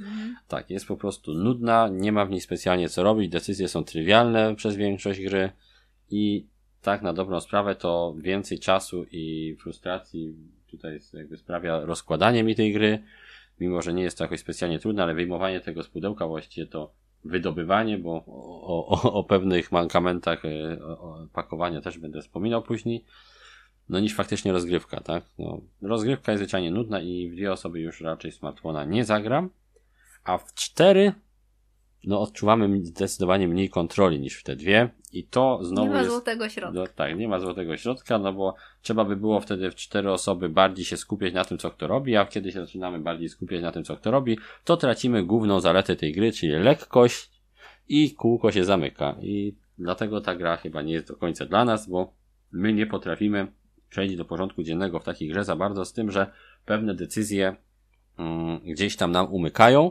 i nie mamy na nie specjalnie wpływu i potem musimy tylko patrzeć jak to się odtwarza i gdzieś tam łatać ewentualne dziury. Jeżeli już mam grać w taką grę, to chciałbym mieć e, większą kontrolę, więc to nie do końca jest gra. Dla mnie, może dla osób, które nie grały w jakieś tam bardziej złożone planszówki w euro, bądź chcą czegoś bardzo lekkiego faktycznie, to ta gra będzie ideałem. Natomiast u nas ona po prostu się nie przyjęła specjalnie pod tym kątem. I też e, w kontekście tego regrywalność dla nas jest teoretyczna zależy, zaledwie, bo my nie mamy ochoty już tą grę grać za bardzo. Tak, bo ja w ogóle miałam takie wrażenie, że już mi było potem obojętne, co robię. No, no tak. No, no, no, przykro mi to mówić, ale tak było. No po prostu robisz coś, bo to robisz, ale w sumie czy to jest ważne. I mimo tego, że w pudełku mamy jakieś tam jeszcze dyrektywy, tak one się nazywają chyba dyrektywy, mamy dodatkowe moduły, mamy zmienne e, działanie pewnych technologii i teoretycznie tej, tej regrywalności może być masa, to tak naprawdę ta gra jest tak bardzo uproszczona, ta gra jest tak wykastrowana z jakichś ciekawych decyzji, że to, że tam mamy jakieś dodatkowe jeszcze elementy, to zupełnie mm, dla mnie przynajmniej nie wpływało na jakieś inne odczucia z rozgrywki, inne strategie, inne pomysły, jakoś mi to zupełnie nie leżało, e, nie kliknęło ze mną, nie wiem, jakoś to tak jak nie jestem fanem obsługi interfejsu Apple'a, tak, nie, nie umiałem się dogadać z interfejsem smartfona i z rozgrywką w smartfonie. E, jakoś to nie nadajemy na tych samych falach, chyba na to wygląda i zwyczajnie nudziło nas to. Dlatego, mimo że teoretycznie, jak mówiłem, pudełku jest i dodatek, i masa różnych fajnych modułów, to jednak nam one się specjalnie nie podobają, w szczególności te dyrektywy no, sprawiają wrażenie po tych naszych trzech rozgrywkach z nimi nie do końca zbalansowanych i niektóre są szalone, a inne są takie se. Więc no średnio, średnio najeża, niespecjalnie nam ten tytuł przypadł do gustu i zmierzając już ku końcowi i naszej ocenie, opowiemy o jego jeszcze plusach i minusach, które w ciągu tych naszych raz, dwa, trzy, cztery, sześć, sześciu, siedmiu, siedmiu rozgrywek zaobserwowaliśmy. Mm, ale wiesz co, a o wykonaniu? O wykonaniu nic nie powiedziałem? A no faktycznie, nic nie powiedziałem o wykonaniu. Może dlatego, że chciałbym to przemilczeć. Okej. Okay. Ale no, to co boli nas najbardziej. Tak. To chyba jest. Niedbalstwo tego wykonania. Plansza. Tak. Mieliśmy problem, bo była cała w kleju. Tak. Plansza jest genialnie zrobiona. Nie wiem, nie wiem kto pomyślał, że mądrym będzie, żeby e, sklejając dwuwarstwową planszę z wycięciami w, w, w tej wierzchniej warstwie, smarować klejem tą dolną warstwę, a nie tą wierzchnią. Czyli jeżeli zamalujemy całą dolną warstwę klejem, no to oczywiste, że w tych wycięciach będzie prześwitywał klej, który był na tej dolnej. Fatalne, dziadowsko zrobione. Kontaktowałem się z sześcioma różnymi osobami, które grały w ten, ten tytuł, którego kupiły. Każda miała problemy z planszą. Większe lub mniejsze. A to krzywo sklejona plansza, a to nadruk przesunięty, a to poobijana, poobdzierana, uwalana klejem. Dla mnie to jest jedna z najbardziej niedbale przygotowanych gier. Nie mówię, że źle, bo ona ma dużo fajnych jakościowych elementów, ale jest w niej jakieś takie właśnie niedbalstwo, wykonanie szczególnie tej planszy, plus pudełko jest nieco za ciasne jak na takie bardzo fajne organizery. I o, zresztą o tym za chwilę. Przede wszystkim E, o wykonaniu chcieliśmy powiedzieć tutaj już w plusach, minusach, ale teraz już zaczynamy mówić o tym teraz. No to okay. Trochę to takie się zrobiło niez, niezgrane. Jeśli chodzi o, o, plus wykonania, no to na pewno to, że spójna jest oprawa tej gry, mm. tak? Czyli wszystko wzbudza taki mm, powiedzmy temat, klimat taki, nie wiem, Apple'a, tak? No bo widać, że to jest stylizowane mniej więcej. To by się mogło nazywać Apple The Game, jakby miało licencję, bo wszystko jest takie białe, tak? Ikonkowe. Jak najbardziej do tego pasuje. Taki oszczędny design, powiedzmy. I to jest na pewno plus, tak? Bo gra jest zwyczajnie całkiem ładna. Ma te elementy też fajne, takie krystaliczne. Natomiast są elementy, które mnie zwyczajnie irytują i właśnie ta plansza jest tutaj koronnym przykładem, bo gdzie, gdzie nie spojrzałem, to ktoś miał z nią problem. Podobno portal ma wymieniać te plansze, więc wtedy ten minus możecie sobie wykreślić. Dobrze, ale to przejdźmy teraz do naszych plusów, minusów i potem już o wykonaniu tego napomkniemy. Plus. Iwana, mhm. jakiś. Yy, to czytelna oprawa. To, co wspomniałeś, mhm. to jest plus. Tak, zdecydowanie plus. Czyli ta oprawa ala Apple, białe, ładne, takie czytelne, Wyraźne, wszystko czytelne. jasne. Mhm. Ikonografia bardzo fajna, e, czytelna, zdecydowanie. Ikonografia jest lepsza niż w sumie instrukcja, bo instrukcja trochę gmatwa, a to za chwilę o tym też powiem. Ja bym dał z plusów fajną mechanikę wybierania akcji. Mhm. No pomijam to, że w obrębie tej mechaniki potem niewiele ciekawych decyzji się pojawia, bo wszystkie praktycznie to właśnie są te decyzje związane z samym wybieraniem tych akcji. Natomiast ten mechanizm mi się podoba i chętnie bym go zobaczył jeszcze w jakiejś grze, gdyby był wprowadzony troszeczkę ciekawiej i lepiej. Bo podobało mi się przekładanie, nakładanie tych płytek i optymalizowanie tego, co chcę zrobić w danej turze. To był ten element gry, który mi się podobał. Szkoda tylko, że to było takie pięć momentów w całej grze, a reszta to było tylko e, jakby odgrywanie tego samego. Okej, okay. kolejny plus? To organizery. Organizery, spoko. tak. Mhm. Organizery mhm. są spoko, spoko, jeśli są na stole i już gramy, tak? Tak. Jeżeli są na stole i już gramy, to są bardzo fajne, bo faktycznie mm, organizują pewne elementy. Można sobie tam fajnie przekładać te elementy wyprodukowane, te, które już sprzedaliśmy. Super. Gorzej, że niestety Nie ma już plus minus, tak. Organizerów jest sześć, trzeba je wbić do pudełka siłą i nie wiem, powinna być w zestawie Nokia 3510, żeby dopy dopychać nią, po prostu walić po tych organizerach, że to tam wlazło na siłę. Fatalnie spasowane i obawiam się, że jak tak dalej pójdzie, to będą pękać po prostu, bo jest za mało miejsca na nie w pudełku i tyle. Ale z plusów jeszcze dodatek w zestawie. Mimo, że no tak, dla nas gra sama w sobie nie jest jakimś tam cudem, więc y, dodatek też nie jest dla, dla nas jakąś wielką zaletą w tym kontekście, że no i bez tego dodatku nie chcemy grać, to i z tym dodatkiem też jakoś specjalnie nie będziemy zabiegać o rozgrywki. Natomiast jeżeli komuś się spodoba ten typ rozgrywki, to dodatek, który wprowadza osobną planszę dla dwóch, trzech graczy i dodatkowe moduły, jak najbardziej jest plusem, szczególnie, że jest w cenie faktycznie wpisany, więc bardzo spoko. No i to tyle z takich plusów, tak? Czyli ta czytelna oprawa, fajny mechanizm, dodatek w zestawie, ładne elementy, to jest mniej więcej yy, wszystko z plusów. Mm, niestety reszta to już są raczej takie, e, powiedziałbym, co najwyżej ambiwalentne odczucia, a w większości jednak negatywne. Pierwszy plus minus to jest tryb solo. E, jest on, fajnie, że jest. Dobrze, że dodają te tryby solo mm -hmm. do mhm. podstawek, e, ale w życiu bym nie kupił tej gry z perspektywy nagrania nią solo, ponieważ ten tryb solo jest po prostu strasznie łatwy. On jest spoko, żeby sobie się pobawić może tą grą, jak komuś się bardzo podobają elementy i chce coś sobie porobić ale jednak jako wyzwanie jakieś, no to niespecjalnie, no, no nie, nie, po prostu nie, nie, nie przepadam za takim trybem solo, e, bo wszystkie jego decyzje są jawne i to, to jest takie już, no, Mech. Mech, mech, mech, mech. E, minus to te błędy techniczne wykonania, czyli ta plansza, tak? Pobrudzona, krzywa, pobijana często, plus te y, nie, nie mieszczące się w pudełku organizery. Kolejny minus? Nudna na dwie osoby. Tak. tak Dla mnie nudna. nudna.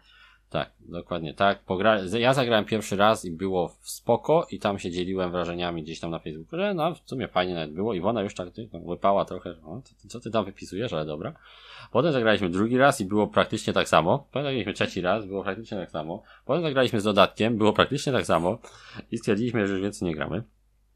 E, rozgrywka w cztery osoby była za to bardzo chaotyczna i irytująca do tego, mm, bo ciężko było cokolwiek zaplanować. Ja miałem wrażenie, że, że w sumie ja coś zrobiłem, potem to rozgrywam, ale rozgrywam to w rzeczywistości, która jest zupełnie inna niż ta, w której ja to planowałem mhm. i to zupełnie mi się nie zgrywało z tematem.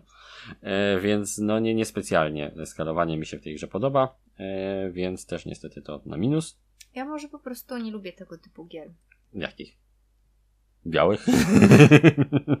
nie, o takim prowadzeniu firmy. A, że tematycznie ci nie leży. Ale a Iwona, Brasa lubisz. A też jest ekonomiczny. No ale... Bras to Bras. No to ja wiem, że Bras to Bras. No ta, ta gra po prostu jakoś nie klikła nam i tyle. E, mam wrażenie, że, że po prostu za mało w niej jest ciekawych decyzji do podjęcia w toku całej rozgrywki, przez co gdy sobie to podzielimy, te decyzje przez długość tej gry, chociaż ona wcale nie jest taka długa, to wychodzi, że większość czasu przestawiamy znaczniki po mapie po prostu.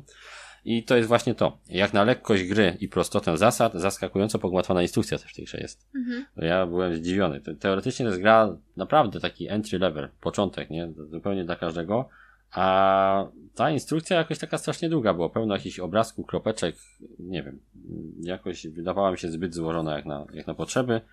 No i to w sumie chyba wszystko, bo o braku kontroli już też wspomniałem.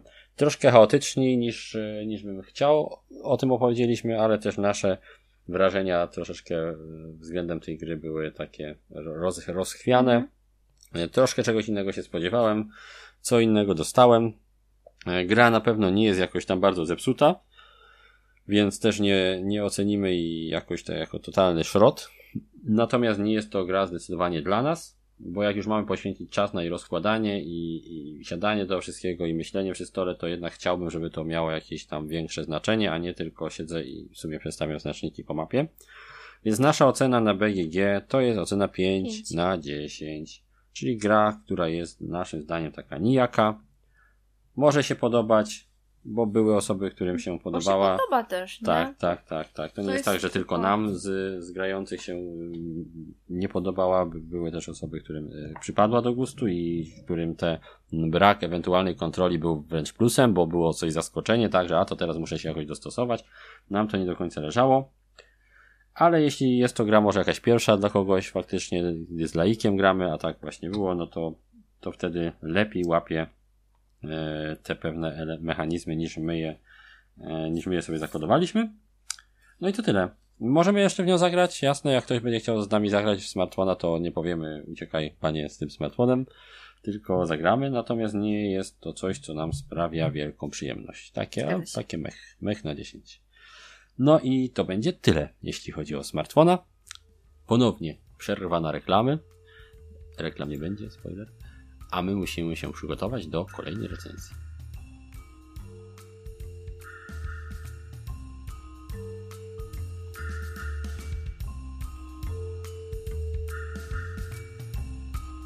I koniec przerwy. Niespodzianka to wcale nie była przerwa na reklamy, to była przerwa na gołębie.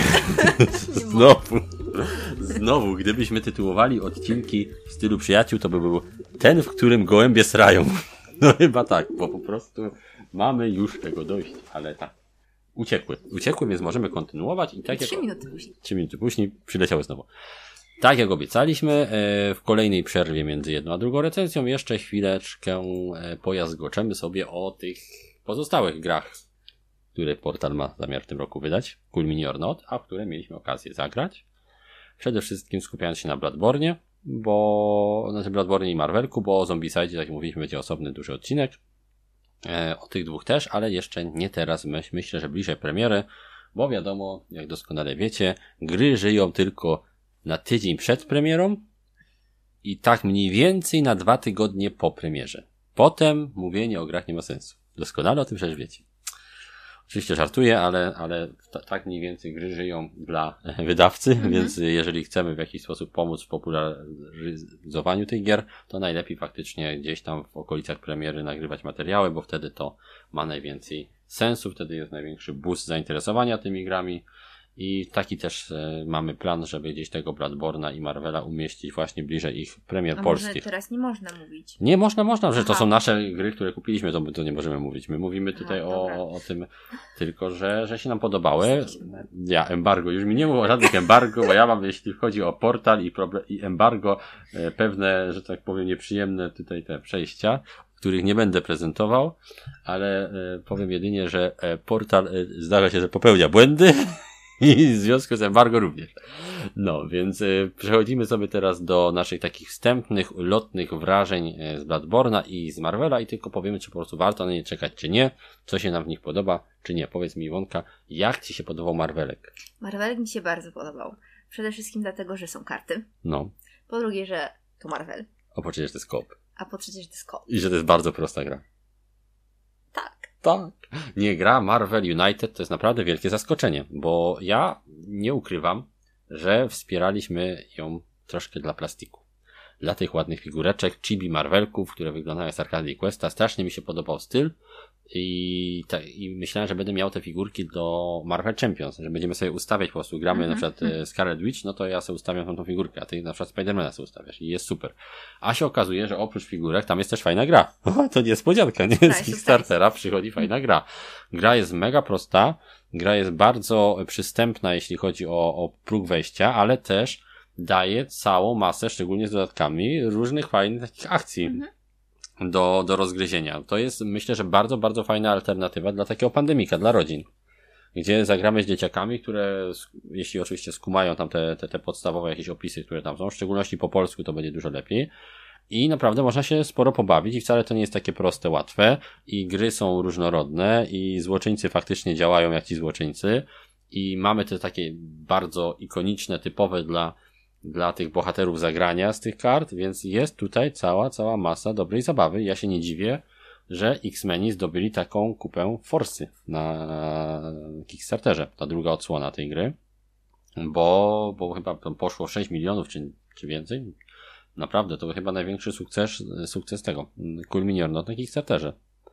I tam jeszcze jest bardziej mechanicznie, widzę to dopieszczone, bo każda postać będzie miała dodatkowe karty ze specjalnymi atakami. Nie tylko jedną, jeden typ takiej karty czy dwa, tylko więcej, więcej różnych zdolności, więc będzie to jeszcze taka gamerska trochę wersja tej, tej mechaniki, a mechanika jest naprawdę fajna, bo łączy takiego właśnie e, trochę pandemika, bo trochę w tym pandemika jest, z takim fajnym zarządzaniem, e, zagrywaniem kart, że musimy się ugadywać co zagrać, żebyśmy mogli nawzajem sobie korzystać z tych, z tych naszych zagranych kart. Ja jestem naprawdę pod dużym wrażeniem tego, jak ta gra Była miłym działa. zaskoczeniem. Tak, nie spodziewałem się, że będzie tak fajna, i się naprawdę y, mi, miło, jak to się mówi, błędnie rozczarowałem, tak?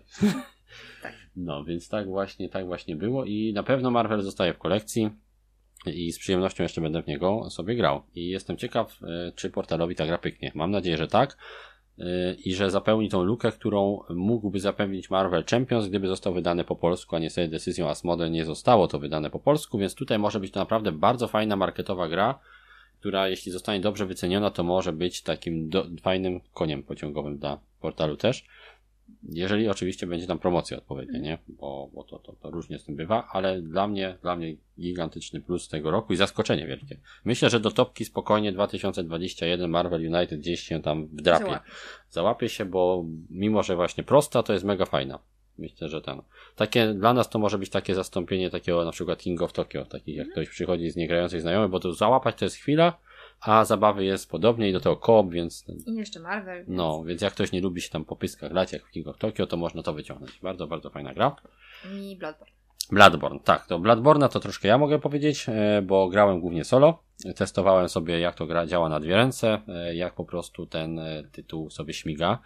I jeżeli czekacie na Bloodborne'a, mm, jeżeli nie czytaliście moich wstępnych wrażeń na Facebooku, bo je publikowałem tak w formie takich plusów, minusów, e, które tam e, zaobserwowałem dotychczas z tych rozgrywek, to czekajcie. Czekajcie, jeśli lubicie e, Bloodborne'a tego oryginalnego mm, z PlayStation 4, to jest genialna adaptacja, która naprawdę świetnie z wyważeniem czerpie z tych cech gatunku Souls-like, ale ich nie przekłada jeden do jeden, bo dużym problemem Dark Souls planszowego było to, że niestety był zrobiony zbyt łopatologicznie i zwyczajnie był nudny. To nie było wrażenie, które chcesz czerpać z grania w planszówkę. To jest fajne na, na komputerze, czy tam na, na, na, na konsoli, ale na, yy, na planszy te wrażenia nie są po prostu, nie przekładają się tak jeden do jednego. Nie da się tego tak zrobić, a tutaj Michael Shinal bodajże, on się chyba nazywa, yy, ten autor Bloodborne'a, bardzo fajnie odtworzył tą mechanikę yy, rozgrywki charakterystyczną dla tych gier z gatunku Souls-like, ale przy okazji wpisał to w takie typowo planszówkowe, karciankowe mechanizmy. Mhm. Więc nie jest to tak robione po macoszemu, tylko jest przemyślane, że po prostu mamy takie same wrażenie, jakbyśmy grali tego napięcia i tej takiej już, że każda karta ma znaczenie, że każdy nasz, nasz ruch coś kosztuje, a przy okazji nie jest to frustrujące. Więc bardzo, bardzo fajnie, że udało się w tak prostą mechanikę zaprzęgnąć tak fajną, ciekawą E, walkę, tak fajny, ciekawy system e, pojedynków, bo gra jest naprawdę e, opisana garścią ledwie zasad. Może trochę dziadowsko są opisane w instrukcji, no ale to już inna sprawa. Na szczęście fakt już wyszedł, a daje tyle możliwości do kombinowania i jest tak, tak ciasna, tak? Taka, taka, że no, o każdy ruch się liczy tutaj, mhm. że ma się to wrażenie właśnie takiego mm, ciągłego osaczenia, braku czasu i tego, że trzeba cały czas przejść do przodu, bo inaczej może coś nie wyjść. Ma swoje minusy ta gra, bo po, jest podatna na losowy dociąg kapelków, to jest i największy, największa bolączka, że czasami no nie, nie przejdziemy misji dlatego głównie, że coś nam się nie ułożyło, ale same granie w tą, same rozgrywanie tej misji, to ta treść, tak, czysty gameplay jest na tyle fajny, że nie mamy pretensji do tego, że przegraliśmy. Mhm. I jest też ta gra dość łatwa w modowaniu, więc jeżeli nie podoba nam się na przykład to, że musimy rozpocząć od nowa całą kampanię, która się składa zazwyczaj, zazwyczaj z trzech scenariuszy, to możemy spokojnie po prostu powtórzyć ostatni scenariusz, wbrew zasadom, ale łatwo jest to sobie zmodować, więc fajnie, że ta gra też jest w miarę elastyczna na takie home rulesy, nie trzeba nic kombinować i, i można zagrać tak, jak nam pasuje. Moim zdaniem to będzie hicior, jeżeli zostanie dobrze no i temat też. No, temat, no Bloodborne ciągnie do przodu i bardzo fajnie, że nie jest ta gra tak nijaka i nudna jak karcianka Bloodborne, którą również Portal wydał. Tam to, to było zupełnie przeciwieństwo tego, co jest tutaj, bo niewiele tam ciekawych i wspólnych e, elementów z grą oryginalną widzę, a tutaj rozgrywka jest świetna. I zauważcie, że ja mówię tutaj rozgrywka, rozgrywka, ciasne jakieś tam e, rozwiązania gameplayowe, e, fajny system zagrywania kart, nie powiedziałem nic o figurkach. Mimo, że tam jest masa figurek. I to jest najfajniejsze w tej grze, że ja bym mógł grać tą grę na żetonach i nadal bym był zachwycony właśnie tą rozgrywką, tym jak system karciany w tej grze działa. Więc o Bloodborne na pewno u nas usłyszycie, to jest tylko taki e, teaser tego, że ta gra jest świetna, że warto się nią zainteresować i myślę, że warto ją kupić na premierę. Nie wiem, czy przed premierą zdążymy nagrać materiał, więc w razie czego już polecamy, lepiej kupić, bo czuję, że szybko nakład pójdzie. Zdecydowanie gra jest e, świetnym dungeon crawlerem dla osób, które nie lubią aż takiej losowości, które lubią e, troszkę pomyśleć, pozarządzać ryzykiem. Jest troszkę, e, trochę, nie wiem czy, nie jest to Cthulhu Dead May Die, bo tam jest dużo, dużo więcej losowości, ale w podobny sposób e, buduje emocje, tak? Że mm. też te pojedynki są emocjonujące, tylko że tutaj są emocjonujące w taki mniej losowy sposób. Więc zdecydowanie dla fanów właśnie dungeon crawlerów, którzy nie lubią kostek, którzy chcą pogłówkować, i nie, ale nie są im obce porażki również i nie będą się wkurzać na to, że przegrali, e, no to zdecydowanie warta, warta uwagi pozycja i nawet dla tych, którzy nie grali w Bloodborne'a.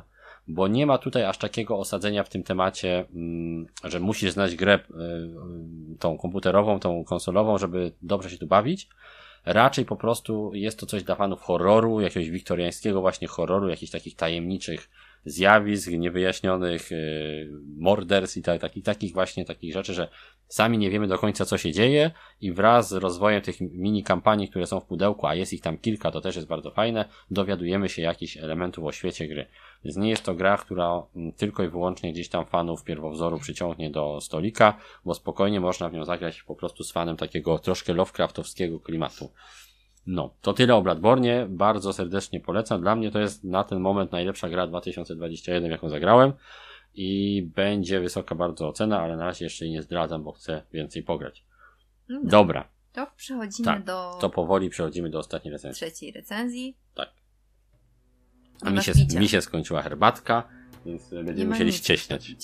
No trudno, Iwona, nie ma nic do Wodę picia. dostaniesz, chcesz? Ale wiesz, Iwona, nie ma, nie ma wody na pustyni, a tekeny musi O, dobrze, masz mało picia, przynajmniej nie będzie dużo opisu zasad. A ja jestem jak wielbłąd, więc mam, mam, mam no, zapasy. wodę? Nie, nie chcę wody. Tak, tekenu teraz. Tekenu, czyli sucho będzie, Iwona. Dobrze. Będzie sucho? Będzie sucho. Będzie sucho. Bo Widzisz, ja na przykład I euro. nie napiłam się nic ale mi nie gadam. No właśnie, Iwona, magazynujesz tą wodę. Dobrze, to No cóż zrobić? Nie, nie chcę Iwona, nie chcę wody, ja chcę zrobić recenzję Tekenu, bo Dobrze. czuję, że tak powiem wiatr i piasek we włosach. Jedziemy dalej. Co Iwonka. przykuło uwagę? Co przykuło naszą uwagę do gry Tekenu? No to auto. Autorzy. No, mnie bardziej ten. A, ciebie bardziej ten Teotihuacano. Dobrze. Teotihuacano. Dobrze, więc mamy tutaj autorów e, dwóch. Jest to włoski duet odpowiadający Dawid Turci i Daniel Tassini, Tassini chyba. E, są to autorzy takich gier jak na przykład e, Marco Polo podróże, tak, jak Teotihuacan, jak Anachrony, więc dużo ciężkich i najczęściej suchych, choć nie zawsze, bo Anachrony jest całkiem klimatyczne, Eurosów, mhm. tak? I znowu od tego duetu dostajemy grę, grę ciężką, grę euro, grę Excelową, kalkulatorową, gdzie masa rzeczy się ze sobą zazębia, gdzie jest bardzo ciasno, gdzie każda decyzja ma znaczenie, gdzie łatwo w tą grę wejść się nie da. Ale czy ta gra jest dobra przy okazji? Tego no cóż, się no, za, godzinę. Za, za godzinę, tak. Nas do tej gry właśnie przyciągnęły przede wszystkim e, obietnica kontynuacji dobrej pasy po Teotihuacanie, pod Solkinie, no i oczywiście draft kostek, który zawsze jak się pojawia w jakiejś formie draft właśnie, a przede wszystkim właśnie kostki, to chętnie po taką grę sięgamy, a ja też nie mógłbym przejść obojętnie wokół gry, która tak fajnie prezentuje się, jeśli chodzi o oprawę egipską, mhm. tak? Czyli ten temat egipski, który jest mi bardzo zawsze bliski, lubię mitologiczne, właśnie starożytne gdzieś tam takie klimaty, zawsze bardziej te gry starożytności, które się dzieją, są mi bliższe od tych e, współczesnych, więc ja bardzo chętnie zawsze każdą taką sprawdzam.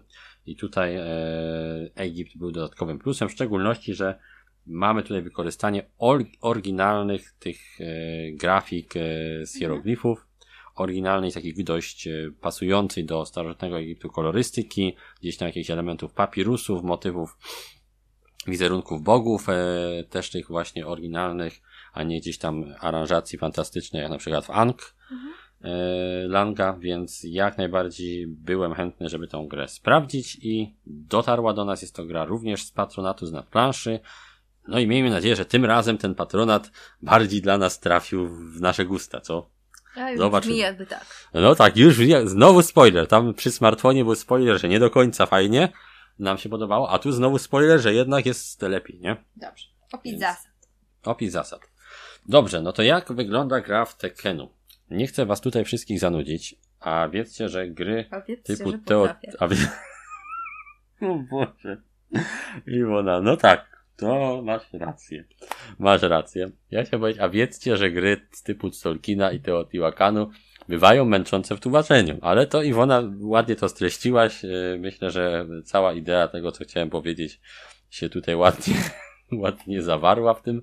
Więc przejdźmy sobie do takiego mniej więcej ideowego mm, opowiedzenia, o co w tej grze chodzi, ale może bez wchodzenia w jakieś totalne szczegóły, bo jest to taka gra, którą trudno jest opowiedzieć z lotu ptaka, ponieważ cały sens tej gry i cały sens tego, jak dobrze w nią grać, e, realizuje się w szczegółach i w połączeniach tych wszystkich akcji między sobą i tym, jak jedna gra, jak jedna akcja zazębia się z drugą, jak jedna akcja wpływa na drugą, jak zdobycie jednych zasobów umożliwia nam wybudowanie czegoś tam, ale bez innych i tak dalej, i tak dalej, i daje nam nowe zasoby i tak dalej. Więc jest to gra dość złożona, jak sami już widzicie, więc trzeba się tutaj troszeczkę na początku natrudzić, e, najczęściej przez pierwszą jedną, dwie rozgrywki, bo samo czytanie zasad raczej się tutaj na nic nie zda. Będziemy grać z instrukcją, będziemy jeszcze grać troszkę po omacku, ale potem, no być może gra wam to wynagrodzi, więc trzeba tutaj się uzbroić w cierpliwość. Nie jest to gra dla laików na pewno, zdecydowanie gra dla graczy już bardziej zaawansowanych, którzy lubią tego typu takie e, powiedzmy ściśle powiązane gdzieś tam kombinacje. takie Excele, które gdzieś tam sobie wgryzamy się w nie i przesuwamy na liczydle paciorki, e, zdobywając coraz więcej punktów. Jeśli chodzi o taki, powiedzmy, z lotu orła ogląd tej gry, to jest to gra, e, której główną mechaniką jest właśnie draft kostek. Mamy na środku planszy taki obelisk słońca, mhm. tak? Który będzie e, nam wyznaczał w pewnym sensie dostępność akcji do podjęcia i jakość tych akcji, jakie będziemy mogli wykonać. Ponieważ e, ten obelisk rzuca cień, tak, tematycznie, obelisk słońca, wiadomo, rzuca cień i niektóre kości, które wokół tego obelisku są poukładane, będą kostkami w świetle, tak, czyli e, będą kostkami czystymi, inne będą kostkami nieczystymi, a jeszcze inne zakazanymi, w zależności od tego właśnie, czy dana kość jest zacieniona, czy jest e, no, oświetlona mhm. przez ten cień obelisku, to będzie miała inne inne właściwości będzie mogła być wykorzystana lub nie.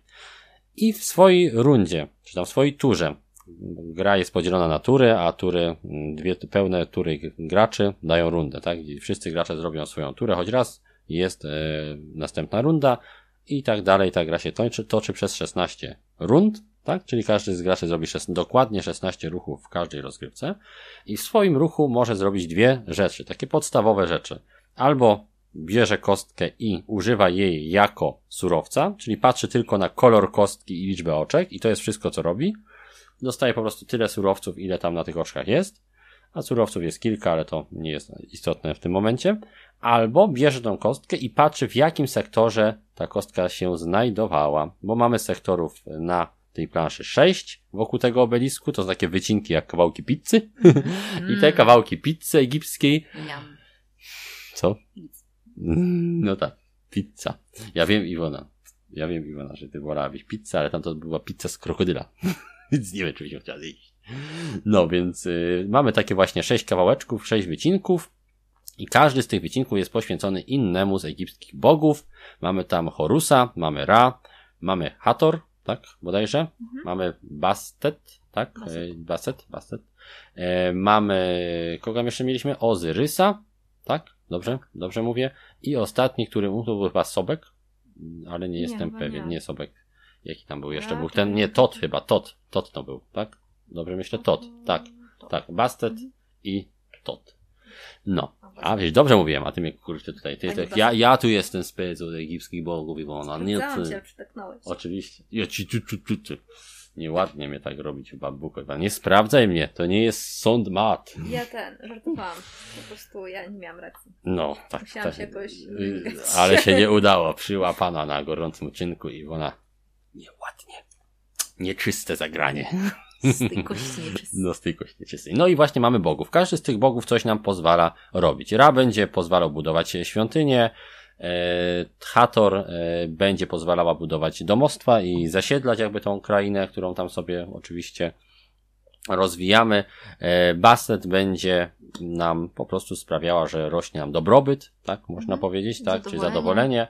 Tot będzie sprawiał, że możemy zdobywać nowe karty, a te karty będą nam bardzo mocno pomagały w rozgrywce, bo mamy w tej grze kilka rodzajów kart, karty błogosławień, jednorazowe bonusy, karty technologii, stałe zdolności działające przez całą grę, ulepszające nasze możliwości, karty dekretów, karty punktujące pod, zazwyczaj pod koniec gry. Więc jest tutaj właśnie to jest ten element technologii, który zawsze gdzieś jest. Zazwyczaj to były takie y, tory technologii w tych mm. poprzednich grach, w Coriginie czy Teotihuacanie. Tutaj mamy karty i jest tutaj dużo większa różnorodność i dużo większa elastyczność rozwoju i co mi się bardzo, bardzo podoba od razu mogę powiedzieć, że bardzo mocno plusuje właśnie dzięki tym kartom, e, kartom Tekenu.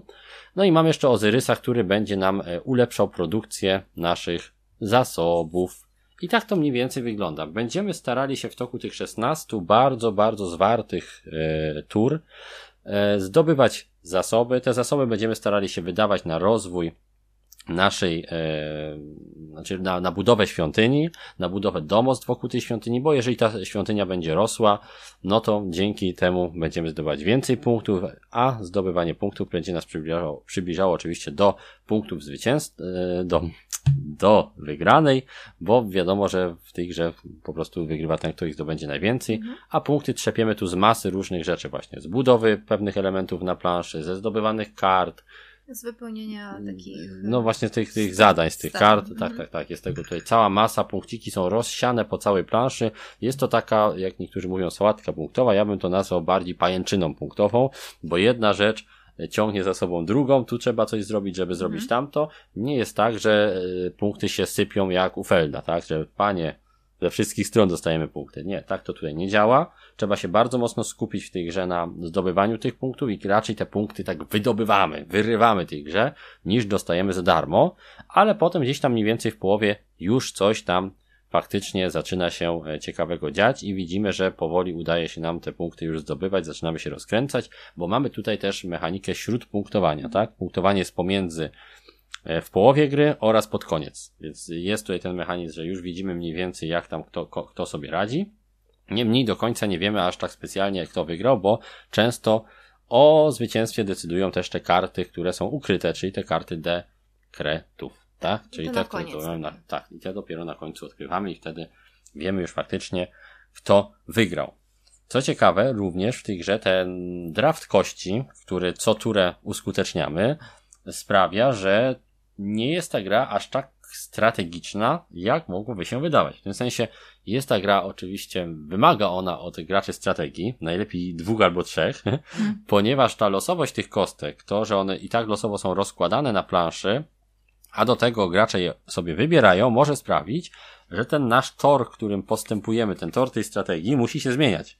Więc będziemy tak kluczyć mhm. pomiędzy tymi ścieżkami, które, które sobie wytypowaliśmy na początku rozgrywki i chociaż będziemy starali się zrobić to samo, co chcieliśmy zrobić od początku, to prawdopodobnie innymi ścieżkami będziemy postępować i z innych źródeł będziemy czerpać te zasoby i bardzo fajne jest to, że gra nam to umożliwia najczęściej. Że nawet jeśli ktoś nam podebrał kostkę, która miała nam wygenerować zasób, to nic straconego, bo możemy wybudować budynek i budując ten budynek podnieść produkcję tego zasobu, a podnosząc produkcję możemy dostać również za darmo troszkę tego konkretnego na przykład surowca, tak? Mhm. Więc jest tutaj dużo takich furtek, które są pootwierane i to, że ktoś nam jedną gdzieś tam zaryglował, to nie znaczy, że już nie zrealizujemy kompletnie tego celu. Jest to taka fajny balans właśnie zachowany, a równowaga jest w tej grze jakby tematem takim powiedzmy przewodnim. E, balans między tym, e, że gra nas ciśnie w jakiś sposób, inni gracze swoimi decyzjami sprawiają, że musimy się dostosowywać, ale też nie jest tak, że jak ktoś coś zagra, to całkowicie nas odcina. Mhm. Mi się to bardzo podoba, bo ja lubię mieć wyzwanie, ale też irytują mnie gry zero-jedynkowe bardzo mocno. A tutaj jest tak e, zachowana całkiem fajna um, równowaga między tymi dwoma elementami. No ale już poszedłem troszeczkę w opis i co mi się podoba w tej grze, więc myślę, że o zasadach nie będę specjalnie jakoś dużo mówił. Myślę, że wystarczy to, że faktycznie mamy ten draft kości, że są one mhm. wykorzystywane na dwa sposoby, że jest ta mechanika zacienionych kości, więc niektóre kości, jak się ten obelisk co drugą rundę obraca, niektóre kości stają się niedostępne, a znowu inne kości, które już tam leżały, stają się silniejsze bądź e, bardziej istotne dla wykorzystania w konkretnych celach, tak? Tak. No i też jest ciekawy taki element, e, że co cztery, mm, co cztery rundy, czyli co, co cztery tury gracza, pojawia się taki sąd, tak? Sąd, na którym e, położone na szalach kości bogini Mat są sprawdzane pod kątem tego, czy były czyste, czy nieczyste. Bo kości, tak jak mówiłem, w zależności od tego, czy są zacienione, czy nie, mogą być czyste bądź nieczyste i wpływa to na kolejność w grze. A kolejność w tej grze jest bardzo ważna, bo wiadomo, że w grze, w której draftujemy pewne elementy, to czy zrobimy to jako pierwsi, ma znaczenie. I właśnie ta osoba, która zachowała jak najlepszy balans między tymi wartością kości nieczystych i czystych, czyli jak na przykład wzięła dwie szóstki czyste i dwie piątki nieczyste, no to ma balans na plus, tak? Mhm. W sensie, czyli za dużo tych czystych wzięła, a w tej grze im bliżsi jesteśmy zera, czyli równowagi tych dwóch szal, tym będziemy szyb, y, bliżsi y, pierwszego miejsca w torze kolejności, a ten właśnie tor kolejności na kolejną rundę czasami ustawia nam całą rundę, tak? Bo pozwala wziąć to, co, co bardzo, na czym nam bardzo zależało. Więc tutaj też jest to bardzo fajne, że nie tylko mm, ważna jest wartość tych kostek, nie tylko to, gdzie leżały, ale też w jakim sektorze, czyli czy są e, słone, e, czy są czyste, nieczyste, czy zakazane, były, tak? tak? To jest tutaj masa, masa różnych małych, drobnych elementów, na które trzeba brać yy, poprawkę grając. Z tego też właśnie względu pierwsze rozgrywki są dość ociężałe, wymagają zaglądania do instrukcji, trzeba sprawdzać, nie do końca jeszcze rozumiemy powiązanie, nie do końca rozumiemy znaczenie pewnych elementów rozgrywki, na przykład to, jak działa świątynia, która jest jakby taką mini grą w grze, gdzie bardzo dużo punktów można za nią naczepać, bardzo dużo surowców zdobyć, ale trzeba to robić e, z odpowiednim wyważeniem, trzeba wiedzieć od czego zacząć, czy mhm. najpierw budynek postawić wokół świątyni, czy może najpierw filary w świątyni. Jest tutaj masa elementów, które się wzajemnie zazębiają i które wzajemnie od siebie zależą. Więc nie jest to gra, która od razu nam pokaże e, swój jakby pełnię swoich możliwości, i z tego tytułu, jeżeli nawet wam się nie spodoba po jednej grze, to ja proponuję, że tak trzy razy w tą grę zagrać, nim się ją całkowicie spisze na straty, bo jeżeli lubicie ciężkie euro, to być może ona dopiero pokaże wam swoje oblicze właśnie przy tej drugiej, trzeciej rozgrywce, kiedy już mniej więcej załapiecie te wszystkie zależności, bo pierwsza rozgrywka jest strasznie, mm, można powiedzieć, taka ociężała. I nawet bardziej niż Teotihuacan, wydaje mi się, mimo że z grubsza wydaje mi się ta gra bardziej czytelna niż Teotihuacan, gdy już się w nią troszeczkę zagra. Okej, okay, to przejdźmy teraz sobie do może tematu i będziemy jeszcze lawirować między cechami tej gry i dopowiadać pewne elementy, które w niej mhm. działają tak, a nie inaczej, już opisując konkretne nasze działki w recenzji, bo takie opowiadanie na sucho o Tekenu nie ma chyba sensu. No, okay. no to temacik. Tak. No to mamy euro. Tak typowy taki arkusz. Znowu. Kalkulacyjny, znowu. E, ale fajnie zostały przedstawione te e, egipskie motywy. motywy, tak? Bo mamy ten e, motyw słońca, ten mhm. obelisk, mamy tych bogów mhm. i oryginalne jakby grafiki. grafiki. i też hieroglify w niektórych miejscach, mhm.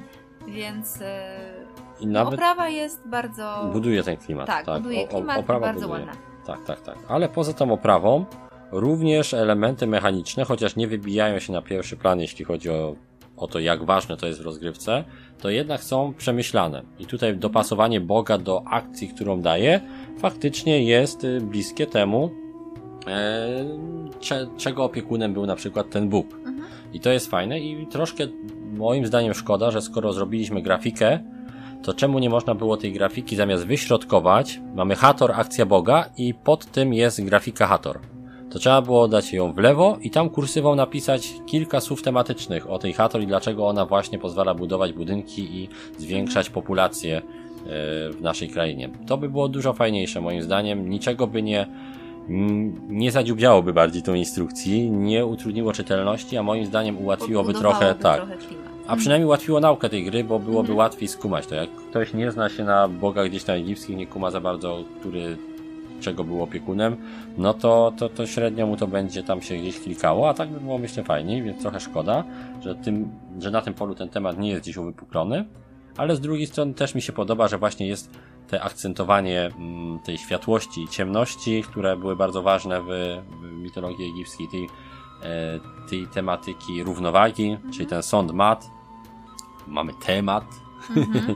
więc e, temat się fajnie e, zgrywa tutaj mimo że w rozgrywce nie jest on specjalnie istotny. Nie przeszkadza, nie pomaga, ale gdy, wy, gdy się wgryziemy w zasady i gdy sobie je zestawimy właśnie z tematem, to widzimy, że faktycznie ktoś się nad tym pochylił i pomyślał, a że to akurat w czasie rozgrywki nie jest jakoś specjalnie brane pod uwagę, no to już trudno, no to jest, jest to euro i, i tyle, no. Ważne, że dobrze działa, a że przy okazji jest ładne i całkiem zmyślne, no to, to tylko dodatkowy plus, nie? Natomiast bardziej tematyczne euro myślę, że spokojnie da się znaleźć i te raczej z perspektywy klimatu bym tutaj nie polecał. Natomiast jeśli ktoś lubi gry, które naprawdę fajnie wyglądają jako tak za, za, za, zagłębione są w tej stylistyce, e, którą prezentują tematem, to tak, to bardzo wszystko tutaj ładnie się zgrywa i przy wykonaniu będziemy jeszcze o tym mówić. Interakcja. Dobrze, interakcja. Jaka jest to interakcja, Iwona? Jaki typ interakcji tutaj mamy? Obserwacja przeciwnika. Tak, obserwacja przeciwnika, czyli ten typ interakcji, który w euro jest bardzo wskazany, czyli obserwujemy i ewentualnie coś podbierzemy, mhm. ale nie kopiemy się bezpośrednio po częściach czułych. Mhm. Zdecydowanie nie wrzucamy sobie kamyków jakoś tak bezpośrednio do ogródka, nie ma tu negatywnej, bezpośredniej interakcji, nie ma tutaj czegoś takiego, że take that, że coś ci zepsuję, i myślę, że przy tak złożonym euro byłby to błąd, gdyby to tutaj wprowadzono, bo jest tutaj za dużo myślenia i takiego sobie rzeźbienia tego swojego posągu mechanicznego, żeby można sobie było pozwalać na tak bezpośrednie zagrywki. To jest właśnie interakcja na zasadzie takiego modyfikowania swoich planów pod kątem tego, co robi przeciwnik, czasami może podebrania mu kostki, którą on by chciał wziąć i przez to przeciwnik musi swoje plany zmodyfikować jakoś inaczej do tego celu, który sobie zaplanował dotrzeć, albo porzucić ten cel, wybrać inny, a tamten kontynuować później, więc mhm. jest to ten typ interakcji, który jest dość typowy dla gier tego duetu, tego autorstwa, Podobne e, mieliśmy rodzaje interakcji w Teotihuacanie, podobny sposób to wyglądało w Solkinie. I działa to tutaj bardzo dobrze i pasuje po prostu do stylu tej gry. Skalowanką. Skalowanką. No, mi się super grało na dwie osoby. Tak, dwie osoby ta gra e, działa moim zdaniem, czyli moim zdaniem, dla nas działa najlepiej. Mhm. Dlaczego dla nas działa najlepiej? Bo, bo daje nam najwięcej możliwości e, rozwinięcia tego naszego silniczka. Nie jest ona wcale jakoś bardzo luźna, bo również trzeba się wzajemnie obserwować, ale nie trzeba obserwować 10 osób naraz, mhm. a my lubimy, kiedy możemy się skupić po prostu przede wszystkim na tym, żeby fajnie nam te mm, mechaniki trybiły, żeby nam fajnie punkty leciały, więc taki pasjans, ale z ciągłym e, obserwowaniem jednego przeciwnika nam idealnie pasuje, no dlatego gramy pełną parą, a nie mm, kwartetem, bo to jest nasz docelowy układ i nam po prostu to sprawia najwięcej radochy i cieszy nas, że właśnie Tekenu działa dobrze na dwie osoby i że można fajnie się, e, fajnie sobie realizować tą strategię, tak? Że jest ciaśniej. Tak, ja byłam bardzo mnie zaskoczona. No. Chociaż znaczy na więcej osób, wiadomo, rośnie wtedy mm, jakby... Jest ciaśniej, nie? No tak, tak, tak. Jest, jest jeszcze ciaśniej niż na dwie zdecydowanie. No jest bardziej zero-jedynkowo, bo tych kostek jest mniej, one szybciej znikają. No i troszeczkę trudniej jest jeszcze te nasze 16 akcji wykorzystać, bo tutaj mm, dwie osoby jednak, no mimo, że jest tego mało tych akcji i trzeba się mocno spinać, no to jednak aż tak mocno nie ciśnie cię ta gra.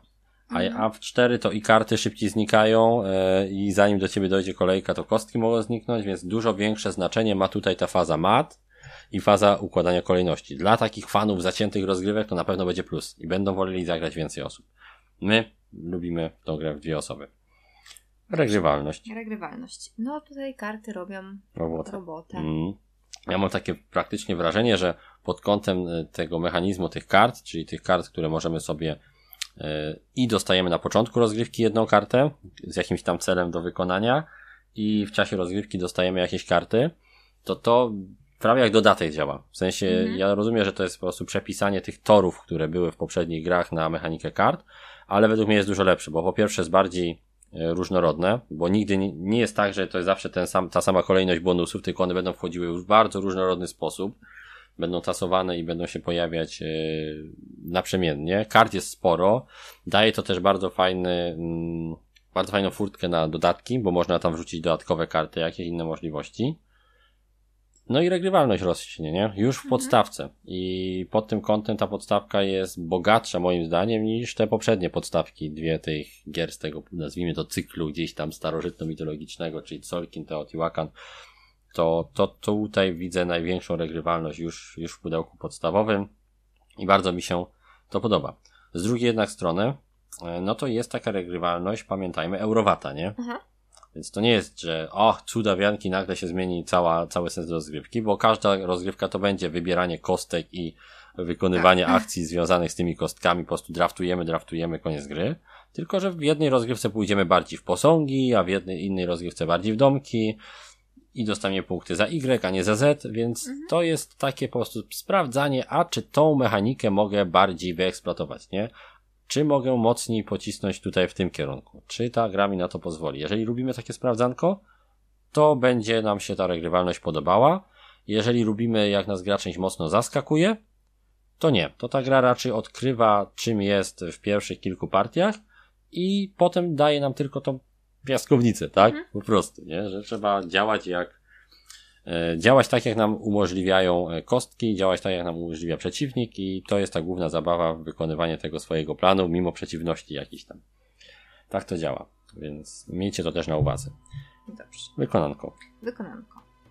Mamy bardzo ładną stylistykę. Tak. Bardzo ładne kolory, takie piaskowe.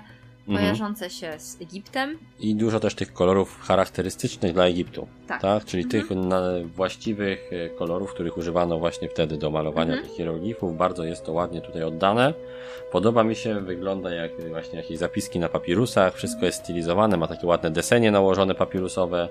Instrukcja jest też bardzo ładnie wykonana. Ogólnie gra jest wykonana praktycznie w każdym calu konsekwentnie i wiernie obranej stylistyce i tematowi. Karty też są świetne, bo mają bardzo ładne rewersy, które też pasują do, do tematu i są spójne. tak, jest. tak. Nie Mimo, że krzykliwe czy nie, nie, nie, nie. Mimo, że jest to dość surowa kreska, mhm. taka, no nie jest to jakoś bardzo piękna kreska, to ona jest stylizowana na te właśnie rysunki egipskie. Więc mi to się, mi to się podoba, mi to pasuje i pod kątem wykonania bardzo fajnie to wygląda. Gdybym miał na coś narzekać z wykonania, e, to narzekałbym na zasoby, bo trochę szkoda, że wrócono, nie wiem czemu, powrócono do tekturowych, brzydkich takich żetoników wyciskanych zamiast jakieś fajne drewienka dać. Ta gra zasługuje na upgrade pack z drewienkami i chętnie, chętnie bym e, z takimi właśnie elementami grał. No i no nie bez, e, nie bez znaczenia jest ten obelisk, prawda? Mamy tutaj taki wielki plastikowy obelisk, który stawiamy na środku planszy i który pomaga nam przekręcać takie koło. Z jednej strony y, on jest bardzo ładny i super dodaje jakby przestrzeni tej, tej planszy. Naprawdę inaczej się na nią patrzy. Faktycznie dzięki temu elementowi 3D to ma się wrażenie jakby to był tam plac budowy, te ludziki tam. Mhm. Skala też bardzo fajnie wygląda, że jest taki duży. A z drugiej no troszkę zasłania e, w czasie rozgrywki pewne kostki, więc trzeba tam zajrzeć trochę. Natomiast bez tego obelisku jest tak łyso. Więc tutaj ponownie temat wypływa na pierwszy plan, równoważy się to. Mhm. Negatywne i pozytywne cechy tego obelisku balans. się równoważą, jest balans, jest, więc wszystko jest dobrze. Ja bym nie chciał bez tego obelisku grać, mi się on strasznie podoba i i cieszę się, że jest. bez niego. Tak, byłoby łyso. Tylko, że też szkoda, szkoda, że mimo, że jest na obelisk, to znowu te zasoby są takie liche, nie? Mhm. Niefajne.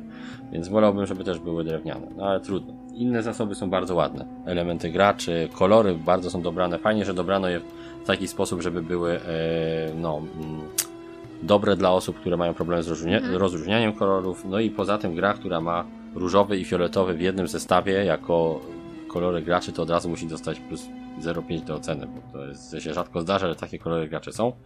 A co nasze ulubione? Jest, wow, fajnie. No, plus zielonego, który jest twój ulubiony jeszcze. No Też dodatkowo. No, ale ogólnie naprawdę dobrze. Karty są solidne, mają wykończenie linien finish, co też jest zawsze plusem. Kostki są całkiem ok, ładne, solidne. Wszystko praktycznie tu klika, tak? Poza jakimiś małymi drobiazgami, poza jakimś błędem w tłumaczeniu na karcie pomocy gracza. Mhm. E, które przy okazji są mało pomocne. Troszkę dziwna decyzja, nie? że akurat takie informacje ujęto na no, tych kartach pomocy. się za każdym razem trochę irytowaliśmy. No, bo, bo mo mogłyby tam inne informacje być, a nie te, które tam są, które w sumie też są na planszy, więc. Mhm. No ale dobra, no, niech są, taki... to tam małe pikuś, niech będzie. No i to z wykonania wydaje mi się, że tyle. Na, na, uwagę i na plus zasługuje myślę też instrukcja, która jest całkiem fajnie napisana, jeśli chodzi o układ treści. Mhm. E, łatwo jest znaleźć e, potrzebne elementy, a przy takiej grze, która jest dość jednak wymagająca, to ważne jest to, żeby łatwo było odnaleźć, co się, e, czego się szuka w instrukcji. Bardzo fajny indeks znaczenia kart też jest ujęty w instrukcji. No i ten layout, czyli oprawa, to jak ta instrukcja jest poukładana w formie takiego papirusa, bardzo, bardzo ładna. Więc to również wszystko tutaj plusuje i dodaje tej grze uroku, można powiedzieć. No i to myślę będzie z takiego gadania, gadania wszystko. Plusy, minusy. Plusy, minusy, jak zawsze i ocena. Okej. Okay. E, to mnie się podoba równowaga mhm. między strategią i taktyką. Czyli, czyli masz na myśli to, że coś tam sobie na początku gry wymyślisz, wytrybisz, Ale muszę się dostosować do tego, jak mi tam. Tak, teraz, tak co się teraz. dzieje, tak? Czyli jak się obrócił obelisk, jakie mhm. kostki dolosowały, co mi przeciwnik pozwolił zrobić, a czego nie. Czyli gdzieś tam dążę do jakiegoś celu i zazwyczaj uda mi się go zrealizować.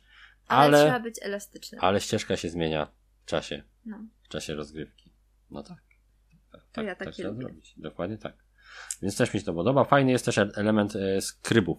Czyli ten skryba, który tam pozwala ci trochę manipulować kostkami. Co mhm. jest też dodatkowym plusem właśnie, że mamy tutaj oprócz mechaniki draftu również manipulację kostkami. I mi się właśnie również bardzo ta mechanika draftu i manipulacji podoba i daje to jako plusik tutaj. Yy, łącząc to również z tym pomysłem na kości czyste, nieczyste, bo jest to też całkiem sprytne, że trzeba yy, jakby patrzeć na te sześcianiki w co najmniej kilku aspektach, bo i pod kątem tego, gdzie ta kostka leży i ile ma oczek i czy jest czysta i nieczysta, mhm. bo to może potem zaważyć o tym, czy będę pierwszy, czy drugi w kolejnej. Więc jest tutaj sporo właśnie takich rzeczy, które trzeba równolegle przetwarzać i to, to, to się może podobać i nam się nawet całkiem podobało. Kolejny plusik. Karty, które mhm. wpływają na regrywalność i na dynamikę rozgrywki. Mhm. Czyli karty jako taki inny, fajniejszym mi się wydaje element y, tego toru technologii, który był na przykład w Teotihuacanie. Tak, mi się to bardzo podoba. Tak, karty są fajne, bo nadają też tej rozgrywce troszkę takiej nieprzewidywalności, bo pojawiają się za każdym razem inne. Jak ktoś kupi, to pojawia się nowa karta, jest to zainteresowanie, co się tam nowego pojawiło. Nie jest tak, że już to, co jest na planszy, jest tu od zawsze i zawsze takie będzie. -hmm. Więc to też, też mi się to faktycznie podoba i te karty mają tak, no, czasami niebanalne znaczenie dla rozgrywki. Można by wręcz powiedzieć, że w wielu przypadkach kluczowe znaczenie, -hmm. o czym też będziemy mówić. Dobrze, no to ja jeszcze dam plus, y, żeby jeszcze tak podkreślić to, że rozgrywka dwuosobowa jest w tej grze wyjątkowo udana. I dodaję to mhm. jako plusik. Nie minusuję tutaj rozgrywek w większym gronie. To nie, nie tak, że w dwie osoby działa, a w inne nie, ale nam się szczególnie w dwie osoby podoba. Więc tutaj jako pełną parą to musimy to podkreślić, nie? No to teraz cechy, tak? Czyli plus minus. Rzeczy, które no nie do końca muszą się podobać i mhm. też nam się nie do końca podobały. Mhm. Y, no to ten próg wejścia. Prawda. Że no tutaj niektórzy mogą. No, mogą troszkę siąść. siąść tak? Zwłaszcza podczas pierwszej rozgrywki. No, tłumaczenie tej gry nie jest proste. Mhm. Nie? Mm, przedstawianie jej nowym graczom nie jest komfortowe i zdecydowanie jest to jedna z tych gier, gdzie jak gracz już grał kilka razy i zagra z nowym, no to jeżeli nie będzie dawał forów, to raczej wygra. Mhm. Bo, bo to jest gra, która wymaga jednak chociaż tej jednej partii, żeby ją tak zakumać i się troszeczkę z nią wgryźć, tak? Trudno jest tak od początku wejść i już śmigać, no chyba, że się z jakimś tam prosem, eurosem, no to wtedy pewnie żadna gra nie straszna, natomiast tu ten próg wejścia jest i potrafi odstraszyć. Co więcej, on potrafi dać też mylne wrażenie o tej grze, bo na początku czujemy taki dziwny chaos i jakby to się nie łączyło z tym i, i co jest grane i czemu ja nie mam kamienia, mhm. czemu ja nie mam kamienia, czemu ja nie mam budulca, czemu ja nie mam pałacu. A to tak jest, że, że trzeba niestety najpierw potrybić, tak? Potrybić, pomyśleć. I wtedy już wszystko pyknie. Każdy już wie, że bez kamienia nie ma budulca. A bez budulca nie ma budulca. A, nie ma A bez pałacu nie ma pałacu. No właśnie. I to dopiero przychodzi z czasem ta mądrość. to nie tak od razu. No, no więc tak. to jest ten plus minus. Kolejna rzecz, to powiedzmy, że to jest taka gra, Kolejny cytat y, dodając, ale nie będę go cytował w całości. Ta gra jest trochę jak życie skryby. O nie. Bo to nie ma tak, że dobrze albo niedobrze. No. Y, ta gra po prostu ma masę drobiazgowych e, punkcików. Mhm. Tutaj coś muszę zapisać, tutaj odnotować, tutaj popatrzeć, tam pamiętać. Jest tego sporo. To z jednej strony jest super, tak? Bo, bo, bo sprawia, że tak, że tu na te punkciki lecą, tam nam lecą, mhm. tu coś zdobędziemy, tutaj fajne zagranie było. A z drugiej strony jest jednak masa rzeczy, które trzeba kontrolować, no i nie ma tak, że dobrze albo niedobrze, no, no po prostu. To się może podobać albo nie, ale może też być irytujące dla niektórych osób, że muszą właśnie patrzeć za dziesięcioma tysiącami różnych drobiazgów na tej planszy i stąd też właśnie wskazujemy ten, to jako plus minus te drobiazgowe punktowanie i w szczególności ta świątynia, która z jednej strony jest fajnym mechanizmem, ale jednak wymaga troszeczkę zapoznania się takiego z nią, żeby ją dobrze zrozumieć i zrozumieć, jak powinniśmy tą świątynię eksploatować, żeby była jak najbardziej efektywna dla nas. Dobrze. Plus minus kolejny. Yy, Okej, okay. obelisk. Tak. Obelisk. Obelisk. To chodzi ci o ten taki ładny ten Tak, on element. jest fajny, ale, ale upierdliwy. No właśnie, czyli z jednej strony bez niego ta plansza nie wyglądałaby tak fajnie, a z drugiej strony, no jednak e, troszkę zasłania. Mhm. No cóż zrobić? No tak, tak już jest. No, bez niego, trudno bez niego i, i, i z nim też trudno. Ale nie zrezygnowałbym z niego, bo jednak podoba mi się po prostu. To ja powiem o bonusach. E, bonusy i dekrety na start. Jest to fajne, bo z jednej strony nadaje pewnego tonu rozgrywce i sprawia, że nasz start jest trochę inny. Ja trochę inaczej mm. startuję ty. Czasami te bonusy dadzą więcej, czasami mniej. Ustawiają nas w jakiś sposób na pierwsze rundy, a czasami dają nam też kierunek na całą grę, bo zdarza się, że ta karta który, dekretu, którą wybierzemy, da nam pewien kierunek punktowania. Fajne jest to, że to jest losowe z jednej strony, bo sprawia, że rozgrywki będą trochę inne. Ale niefajne jest przez to, że te karty dekretów bywają różne. Mhm. Jedne z nich są nieco bardziej kontekstowe od innych. Jedne z nich dają znacznie więcej punktów za mogłoby się wydawać rzeczy bardziej trywialne. I zdarzały się nam takie partie, gdzie faktycznie za dobrze rozegraną kartę początkową mieliśmy przewagę no, z 20 punktów. Mhm. Względem osoby, która miała 6 punktów zdobyła, czy tam 10, tak, z tej swojej karty, bo znacznie trudniej byłoby jej zdobyć więcej. Y, I nie jest to do końca fajne. Wydaje mi się, że tutaj ta równowaga między tymi kartami jest delikatnie zaburzona, ale obawiam się, że jestem jednak y, nie najlepszym materiałem na to, żeby to jednoznacznie rozstrzygać, tak? Ja nie jestem jakimś pro-eurograczem, hmm. który wyciska z każdej eurogry wszystko. Ja po prostu lubię sobie w nią zagrać i pomurzyć przy niej trochę, ale też nie, nie mam w takich grach dziesiątek partii. Domyślam się, że gdyby ktoś to rozpisał, wyliczył w Excelu i mi przedstawił, to ja, panie, tu się wszystko, tu się wszystko zgadza. Bilans wychodzi na zero. Wszystko, wszystkie karty są z, pięknie zbalansowane, nie ma żadnych nierówności. Ale ja, jako laik taki, że tak powiem, może nie tyle co laik, ale osoba, która nie gra w te gry po kilkadziesiąt razy, odczuwam pewien dysbalans tych kart. I trzeba to sobie gdzieś tam zanotować, że te karty potrafią wpłynąć w sposób istotny na wynik, może po prostu źle realizujemy strategię z tymi kartami niektórymi i dlatego nam to tak wychodzi, ale tak to odczuwamy. No i jeszcze taki jeden plusik to Botan Kuman. Czyli ten tryb... Y, Bota Kuman, no och, och, och, strasznie mi się to podoba ta nazwa. Tryb jednoosobowy? Tak, tryb jednooso jednoosobowy, Botan Kuman. Ja nie mogę, jak to, jak to fajnie wyszło, w sensie, że to jest bot, nie? Mhm. Ale tak naprawdę ten Hamon, nie? No. I to jest, to jest jego imię, nie? No, no super. Fajnie to wymyślili. Sam tryb jednoosobowy jedynie sprawdzaliśmy na zasadzie przeczytaj instrukcję, rozłóż sobie i zobacz e, jak to trybi kilka rund, bo nas tryby jednoosobowe specjalnie nie interesują. Działa, ale działa zupełnie inaczej znowu niż rozgrywka e, podstawowa, więc to jest tylko jak bardzo lubisz grę i chcesz się po prostu pobawić z tą grą, kiedy nie masz osoby. Mhm. Bo to jest za, e, znowu tryb, gdzie musisz siedzieć instrukcją i sprawdzać, jak on tam ten bot działa, co on zrobi, a mnie to męczy. Ja jak mam grać w takie coś, to odpalam konsolę, tak? Ale są osoby, które lubią tryby solo, lubią po prostu się dziubiać z tymi zasadami i on działa. To jest po prostu kolejny tryb solo z y, gier tego autorstwa. Myślę, że wiecie, na czym to polegają te tryby, bo już w innych grach też takie były i działa to, działa to podobnie. Dobrze. To teraz minusiki. minusiki. No to już wspominaliśmy. O tym jednym, o, tak. O tym, tak, że tony zasobów mamy z kartonu. No nie jest to fajne, nie? To tak no, troszkę... To Prosi się, żeby były inne. No prosi się. Skoro dało się już zrobić takie wcześniej, to czemu schodzimy z powrotem do kartonowych?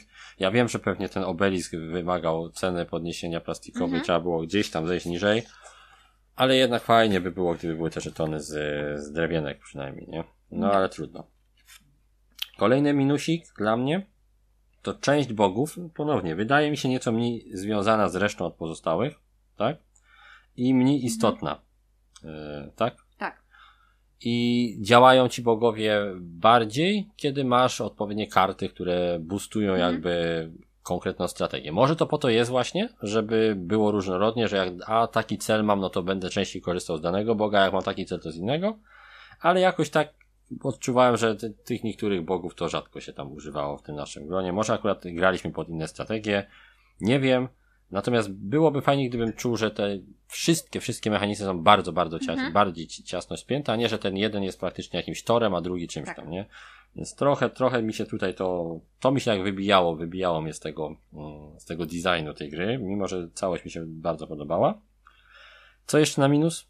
Yy, niepomocne pomoce. Tak, niepomocne pomoce graczy zdecydowanie. Jedne z gorszych pomocy graczy, jakie widziałem, bo niewiele się w nich tam w sumie dowiadujesz. Cała jedna pomoc gracza to jest tabelka, która w sumie równie dobrze jest na planszy pokazana na obelisku, więc to chyba tylko po to, że na obelisk zasłania i może dlatego. Natomiast ta tabelka jest mało czytelna, więc nie, nie, mhm. jakoś nie. Te, te pomocy graczy mi zupełnie nie, nie zgrały się. No i przygotowanie gry i obsługa gry jest czasami irytująca, bo trzeba przesuwać ten obelisk. Mhm. Te kości trzeba za każdym razem aktualizować, która teraz się stała w związku z tym przesunięciem, czysta, nie nieczysta. No to jest takie trochę upierdliwe. No i jednak te przygotowanie, to trzeba po, porozkładać karty tu, tam, tam. To typowy eurokalkulator, który wymaga poroz, mhm. rozkładania masy różnych elemencików. Bywa to frustrujące i nie zawsze mam siłę po prostu bawić się w takie rozkładanie. No. No i to z grubsza tyle, tak? tak. Z grubsza tyle.